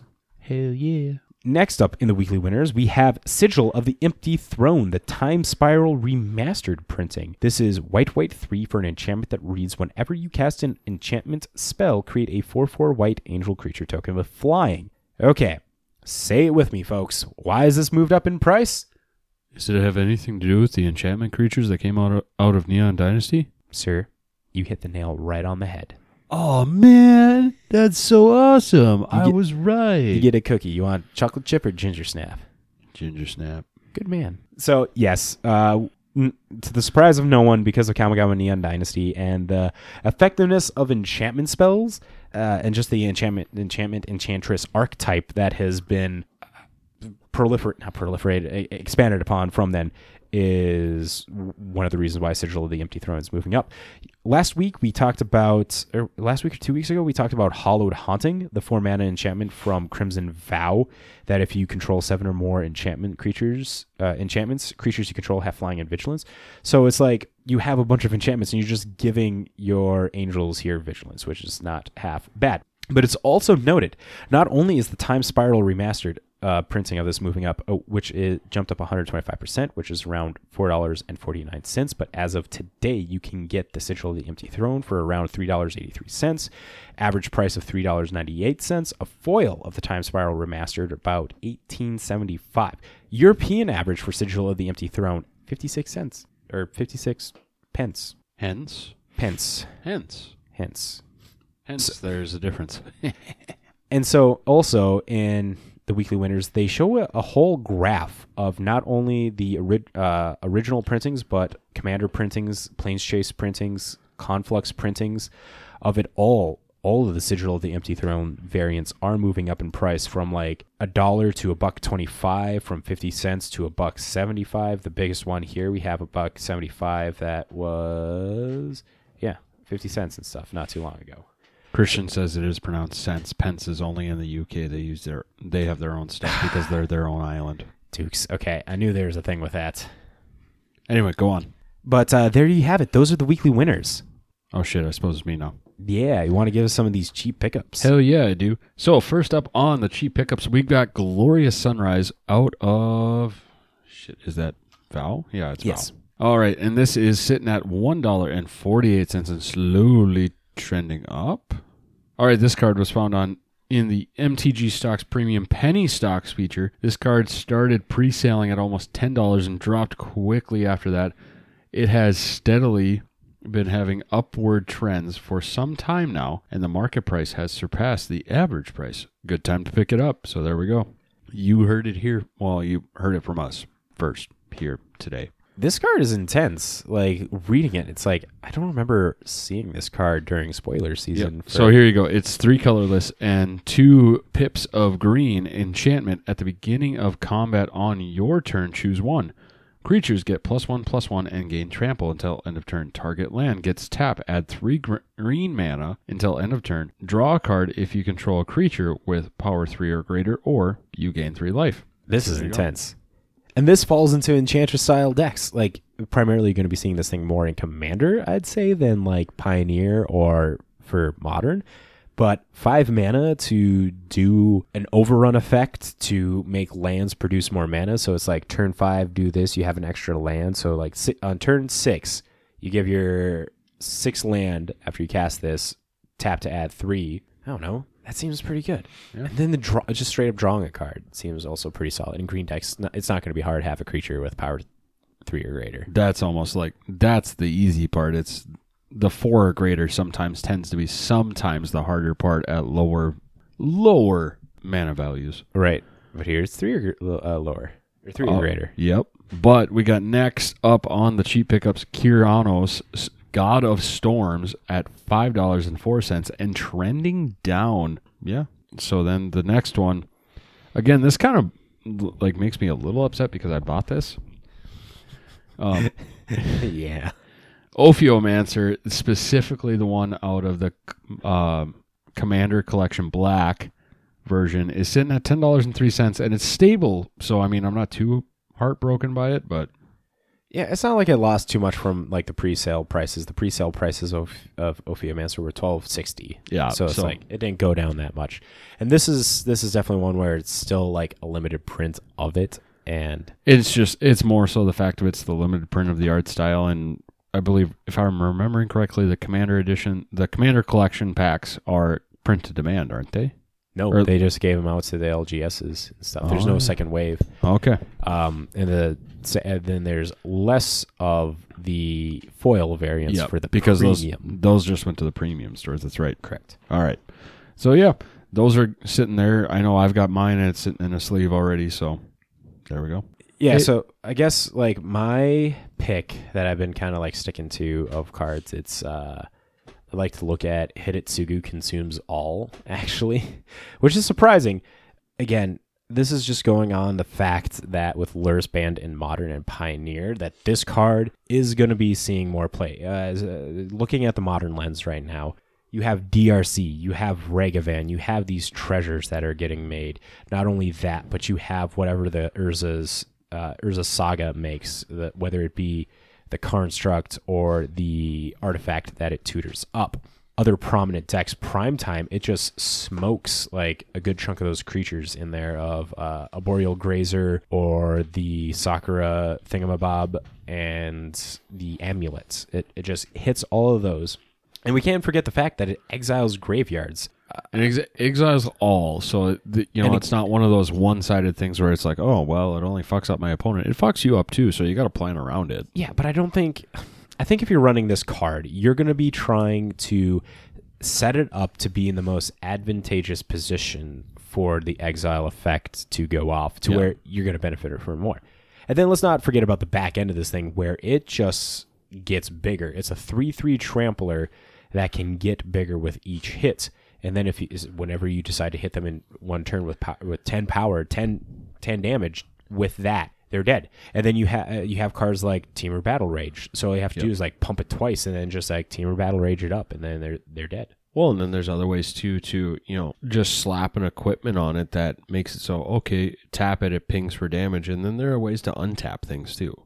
Right. Plenty of way. I feel like that kind of strategy is going to be more broken in the Commander setting than Modern or Legacy, but... And speaking of Commander, then, like, you have targets for this as well. Like I said earlier, you have Soul Ring, you have the treasures that are coming from Smothering Tithe, you have Mana Crypts, Mana Vaults that you're going to be taking out with this, and just any token. Like, you don't even have to make it treasure tokens. Like, you're going to be running into people that have Squirtle tokens, or people that have Hydra tokens, or people that have Sapperling tokens. Danny, I haven't ran Wrath for so long. You haven't. Hey, would it hit those plant tokens I smacked your ass with the other weekend? It would totally hit those plant tokens. Those plant tokens would be smoked. That's a good thing. Good thing I had flash speed magic, so. Indeed. So yeah, I guess that's kind of like my pick. It's like I'm really high on Hidetsugu Consumes All as being like a card to look at right now. Again, European average is about $5. Market price in America is $9.26. You can go on TCG Player and find them for $8.15, and you can go on Card Market and get for $5, £5. Euros, €5. It's an E, not an L. My bad. This Week in Currency. Christian's just shaking his head at you. I'm sorry, bud. I'm so sorry. Forgive me. So talking of all these prices and keeping up to date on all these prices, keeping zoned in on all these prices, Big G, how can one do that? I'll tell you how after I tell you about the meme that just popped in my head. I picture just a picture of Christian and the subtext is just yells in German. Anyway. Shaking his fist. While holding a beer. But if you are looking to pick up some cards, and you know what, Matt, it's funny that you mentioned things. This next thing I'm going to tell you can even pick up sealed product too. You're looking to pick up at a cheap price or knowing when to sell. You could always go to TCG Sniper, where they set you up with alerts of letting you know when a card hits a certain price, whether you're looking to pick up a cheap pickup or when to sell things at a certain price. Finish your spiel. You can even do sealed products too. I know our buddy JB has got some Modern Masters on his list, and you can make a list too, so that way you can get a whole spiel of things. And if you go over there, you can go ahead and get signed up for their Plus membership, and if you say the guys from This Week in MTG sent you, they'll give you 3 months of that service for free, which you will have to remind me though on the numbers of each. So the free to use, you get 5 cards that you can enter in, whether it be sealed product or cards, but as soon as you get the Plus, you get 50 cards that you could enter in and get notified on set. 50 items. Yeah. Cool. I just want to say this as well. Now is a good time to totally be joining TCG Sniper. They are working on, they have some big plans that they want to be doing. So Jumping in now seems like a pretty solid time. Just, doing that. And if you go over there, sign up, seriously, let Jonathan and Penguin know that we sent you. Yep. I'm going to. Okay. Finish my spiel. What? I was just comment on the Discord. Oh, okay. It's like, I know what people are doing in Germany. They're yelling at you. Okay. With a beard in their hand. Hell yeah. So are we ready for a ThoughtCast here? How fast can we get this done? I say... Not very fast. Let's see if we can get this done in 12 minutes. 12 minutes. All right, here we go. So real quick rundown. While we were playing a game with Christian the other week, he had talked about the Commander Clash conversation that they had on their podcast, specifically talking about Commander ban discussion, but mainly the Commander ban announcement that came out. And while I was getting a bar set up and everything on a Sunday morning, I had my headphones in. I was listening to the podcast myself. And they were kind of talking about things about how really, like, the Commander ban list almost shouldn't exist. And I'm paraphrasing quite a bit on this. Mainly, one, it's been 2 weeks since I'd listened to it. But they had also kind of talked about how really the ban list really is just for you going into... Sanctioned events going into LGSs where maybe you're not familiar with the pod you're going to play with. But more often than not, when I think of Commander play, and I'm guessing when you guys think of Commander play, and when a lot of our listeners think of Commander play, hey, I'm going to go play with my friends. And what have we always talked about on this podcast already? And a lot of people have too. Rule zero. Rule zero. It's like it's a thing. Because it is a thing. Oh my goodness. Talking about, like, and they go into this about whether or not some cards should be, they don't go into specifics about whether or not, hey, this specific card, let's ban it, yada, yada, yada. But they just talk in a general sense of, you kind of have to sit here and go, hey, am I going to be a decent person today or am I going to be an ass? Yes. And having nothing to do with what color you're playing, Danny. I have decks like that.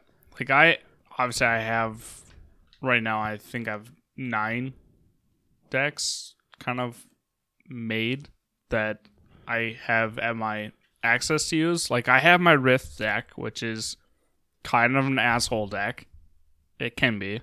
Then I have my Xur deck, which is the complete asshole deck. And then I have my group hugs, which is like, hey, I'm going to be friendly. You guys do whatever you want. And I'll just give you resources to do it. But yeah, and then it just kind of goes into that too, where it's like, okay, cool. I'm going to play with my 3 friends tonight. And I'm sure, who knows, maybe we'll play a game tonight. But it kind of goes into that, you know, hey, what are we going to play tonight? Oh, I'm going to play this. You know, Danny's really hung up on his group hug deck right now, so he's going to play his group hug. So what are the other 2 of us going to play within our 3-person pod type of a deal? Yeah, I'm going to play this, and then we get a salt report for the next week. So there we go.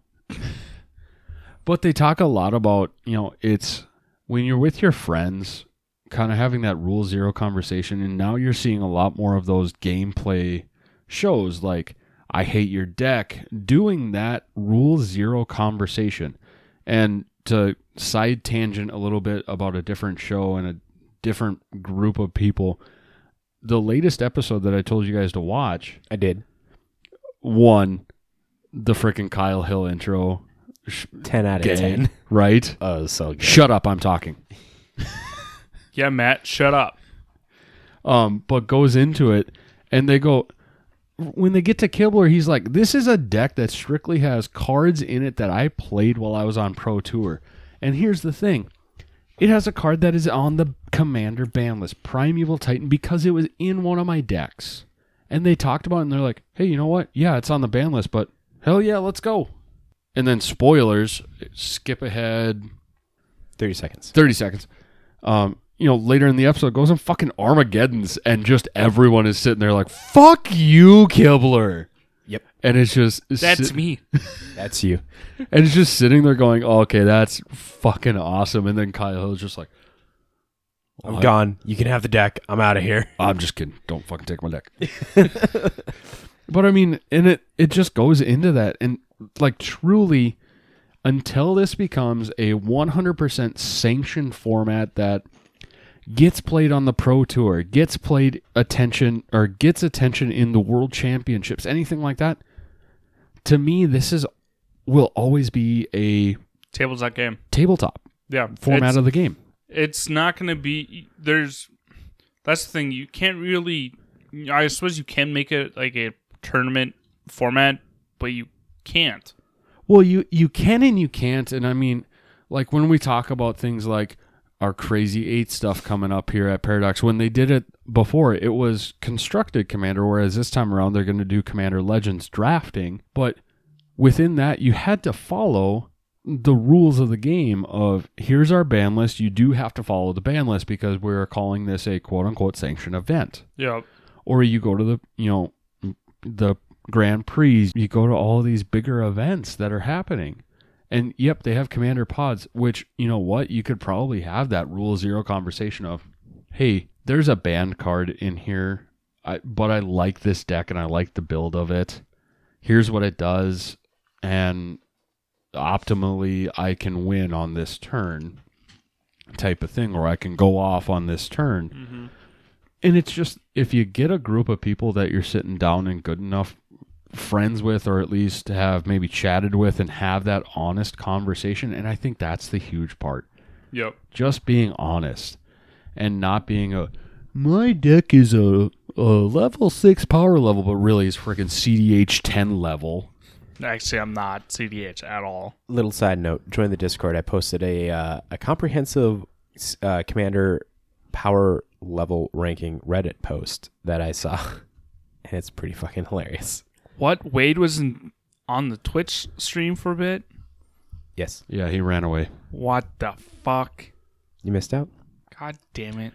But then they also go into something along the lines of, you know, talking about the Rule Zero conversation, all these articles that come out too. And it's like, you know what? Here's the thing. I want to play. I don't want to sit and read 5 different articles every single day of the week, yep, and then have a 30-minute conversation before we start playing about the game. So that's like the real thing about, here's the thing, if you're going to do the Rule Zero conversation outside of your play group, take a minute, that's all you need. Here's what my deck does, here's what I want it to do, here's what it could do if it's uninterrupted. Here we go. So yeah, when it came to them always being like they were very adamant. You got Krim and you had what's his name with a T? I'm blanking. But the pretty much the host, I can't remember his name. But like they were both talking about, it's like you have these Rule Zero conversations that last like 20 minutes. Tomer, there we go. And I'm like, thanks, Christian. And I'm like, who has a 20-minute conversation on Rule Zero? Is this just hyperbole to like build up like that's like quarter of your game? It's just talk. Yeah, and it's like for Rule Zero. I've had Rule Zero conversations with randos and stuff as well, and it's like, hey, this is a Verena zombie beat your face and has the potential to combo deck here, of not aggressive combo, but like solid combo.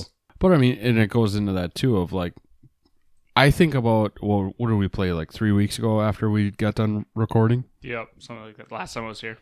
I think, honestly, the most time we took was us bullshitting about things going, oh, fuck Matt and his goddamn decks. Oh, Garrett, fuck you too. Yeah, I'm just sitting here playing group hug. But you see, when that comes to it, we're friends. We're well aware of what our decks already can do. Stupid shit. And that was a big point. So I wrote some notes when I listened because I was getting prepared for this because I know you wanted to talk about this. One of the things that they're talking about is like the philosophy of Commander and who the RC makes these bans for. RC has gone on several occasions to say that their target demographic is the casual player with a well-established group already. They reiterated that on their quarterly BNR update that they made at the beginning of February. So, and they mentioned that previously as well in the, November, October BNR announcement that they had as well. So to go off that tip, you said the RNC is aiming towards the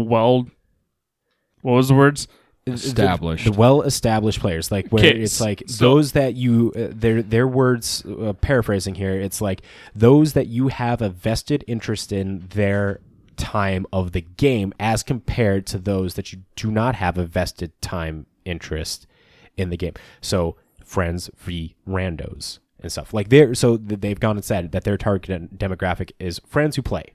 Friends who know each other. Which doesn't make sense of why they have a ban list. If you're aiming towards those players who play together continuously, that's another note in here. Continuously playing together, they've already created their own ban list per se, or they've already had decks to deal with those cards that are going to be banned. The ban list should be for those who are new to playing or the sanctioned events, if they were ever to happen. To give guidelines. Yes, exactly. Stuff, where it's like, okay, so here's like the base rules of how to play the game. It's before you go into the custom options of Smash Bros. It's like, I don't want the lightsaber and stuff, but you always start with all items in Smash Bros. And stuff. And then it's like, you want to get to the very serious, and then you have no items in Smash because that's the proper way, and you play it on the Final Fantasy level or whatever the fuck it's called and shit. And we're real Smash players. Why don't you get smashed and go play Smash then? I played a drunk game. Okay, we're not gonna tangent off that way. Let's continue on the conversation so Danny doesn't get mad about us staying late. He would appreciate that one because it involves him. He's the one that caused me to get smashed that night. You caused yourself to get smashed. If you didn't suck so much, I just set the rules. You just didn't follow them.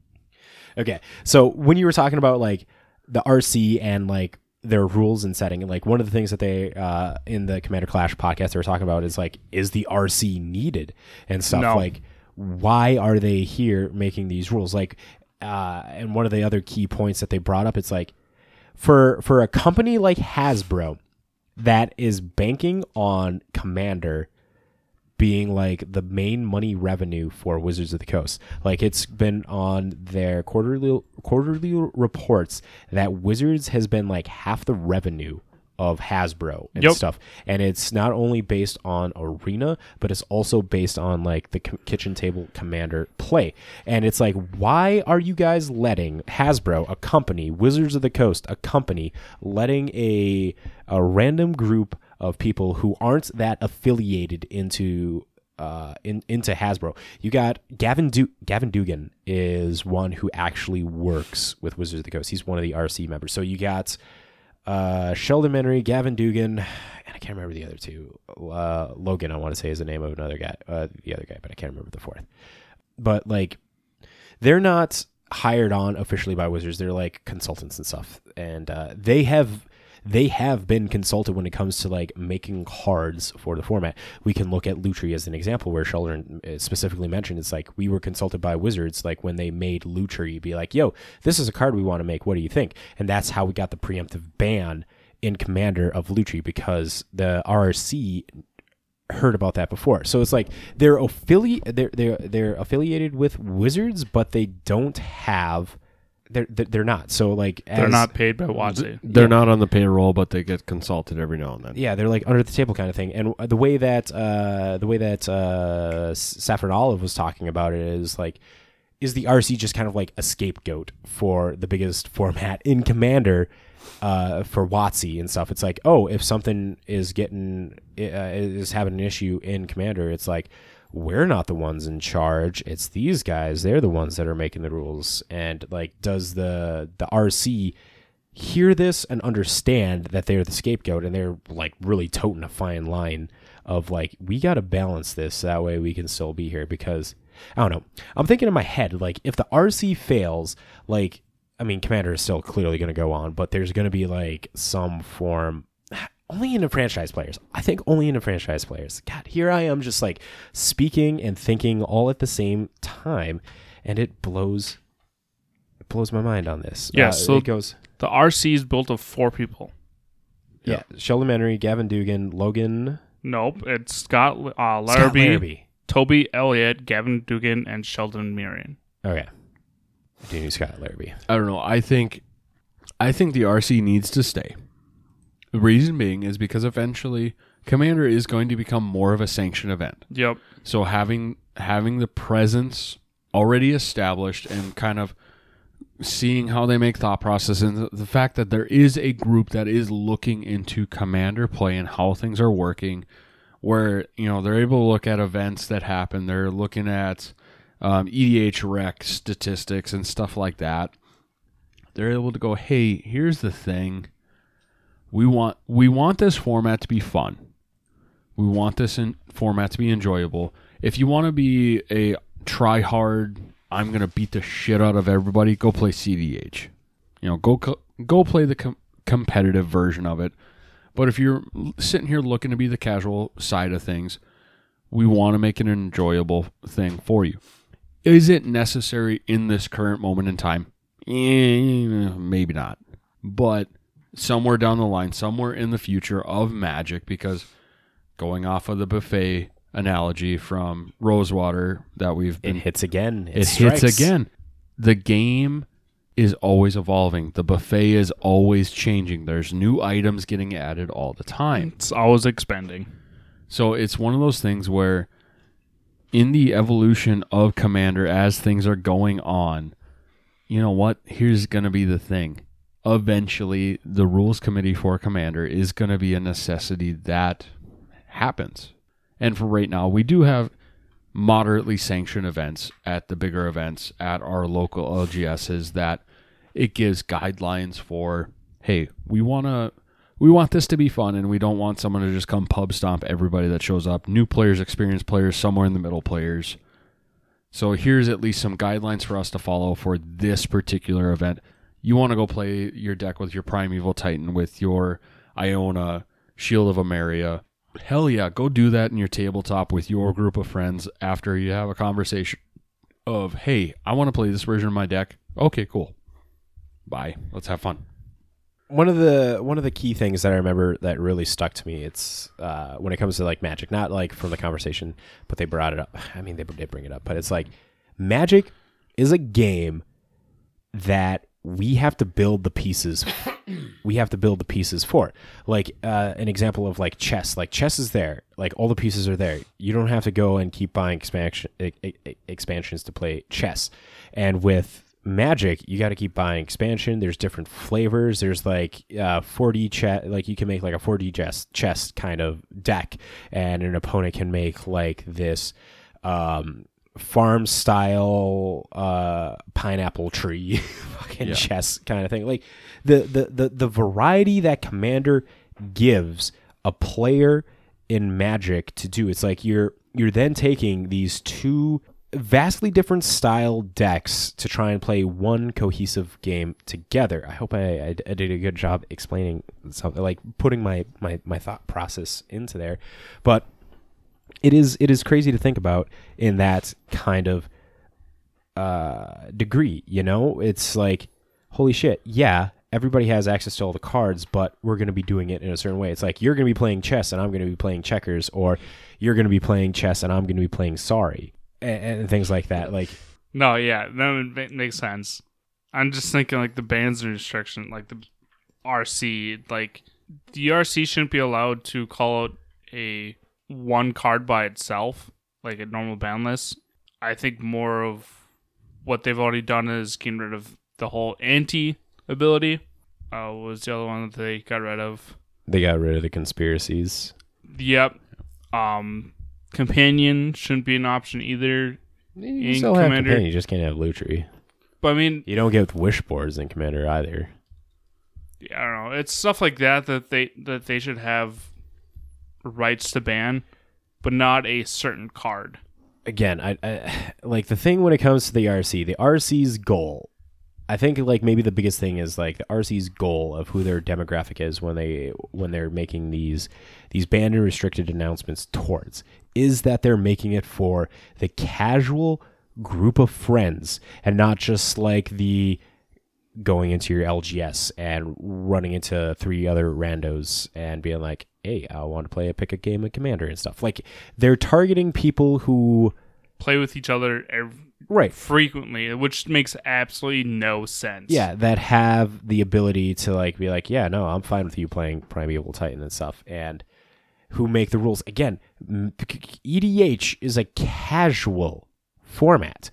Like, WotC has gone on and say that is a casual format. Like, they acknowledge the fact that people want to play competitively, but that's the same thing that they do. Like, kitchen table Magic in 60-card formats, 60-card decks, is bigger than any other format. Like, that's what Magic players play, is they cards of what I have, kitchen table top. And they make up their own kind of stuff. And it's like, this is how I know the rules work. It's like, I don't care that this Urza Saga or original Urza Saga card can't be played in a modern tournament with this Lightning Bolt or whatever and shit like that, because they're not legal together. But it's like, they'll play with the cards that they want, and they're focusing on casual. And, you know, I guess that maybe comes to the whole fact of like the organized play and stuff with Magic and stuff. But that's a whole nother basket of worms, or can of worms, a whole other can of worms. Yep. But you know what? I think this is a good stopping point. I'd say if people have made it this far, tell us your thoughts on if Commander is a casual or competitive format and why you think that way. Let's end it right there. And with that, Magic folk, fuck blue. Thanks to all you legendary Magic folk for making it to the end of episode 128 of This Week in MTG. Big shout out, big thank you to you for listening, taking your time. You made it to the end of the podcast. Pat yourself on the back. I didn't hear anybody from last week messaging me yet of what the secret word is. I'll repeat the secret word. We'll do the same secret word this week. If you're listening to the edited version of the podcast, fuck blue, send me a message with Tippy Canoe and Tickle Me Too. And we'll go from there. But also want to give a big shout out to our patrons who think that this content is worth supporting. You're all at BAMFs. BAMFs. BAMFs. BAMFs. Badass motherfuckers. We'd also like to give a big thank you to J-Dubs Sports Cards and Gaming for sponsoring us. Now, they are your source for anything to get Magic related. Now, finally, do you guys have anything else you want to add to this podcast? You know what? Have fun one. Play some Magic.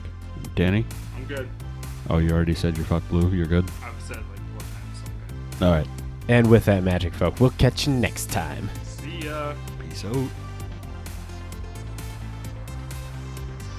Congratulations! You made it to the end of this week's episode of This Week in MTG. Your listenership means so much to us. Make sure to follow the podcast over on Apple Podcasts, Spotify, Google Play, or on the podcatcher of your choice. You can watch the live stream recording of the podcast every Monday night at 7 p.m. Central Standard Time over on YouTube and twitch.com/thisweekinmtg. If you would like to get in touch with us, you can send us a message to our Facebook, Twitter, or send us an email at thisweekinmtg@gmail.com. For all these links and more, check out our Linktree at linktr.ee/thisweekinmtg. Thanks so much! Ooh, he's flying.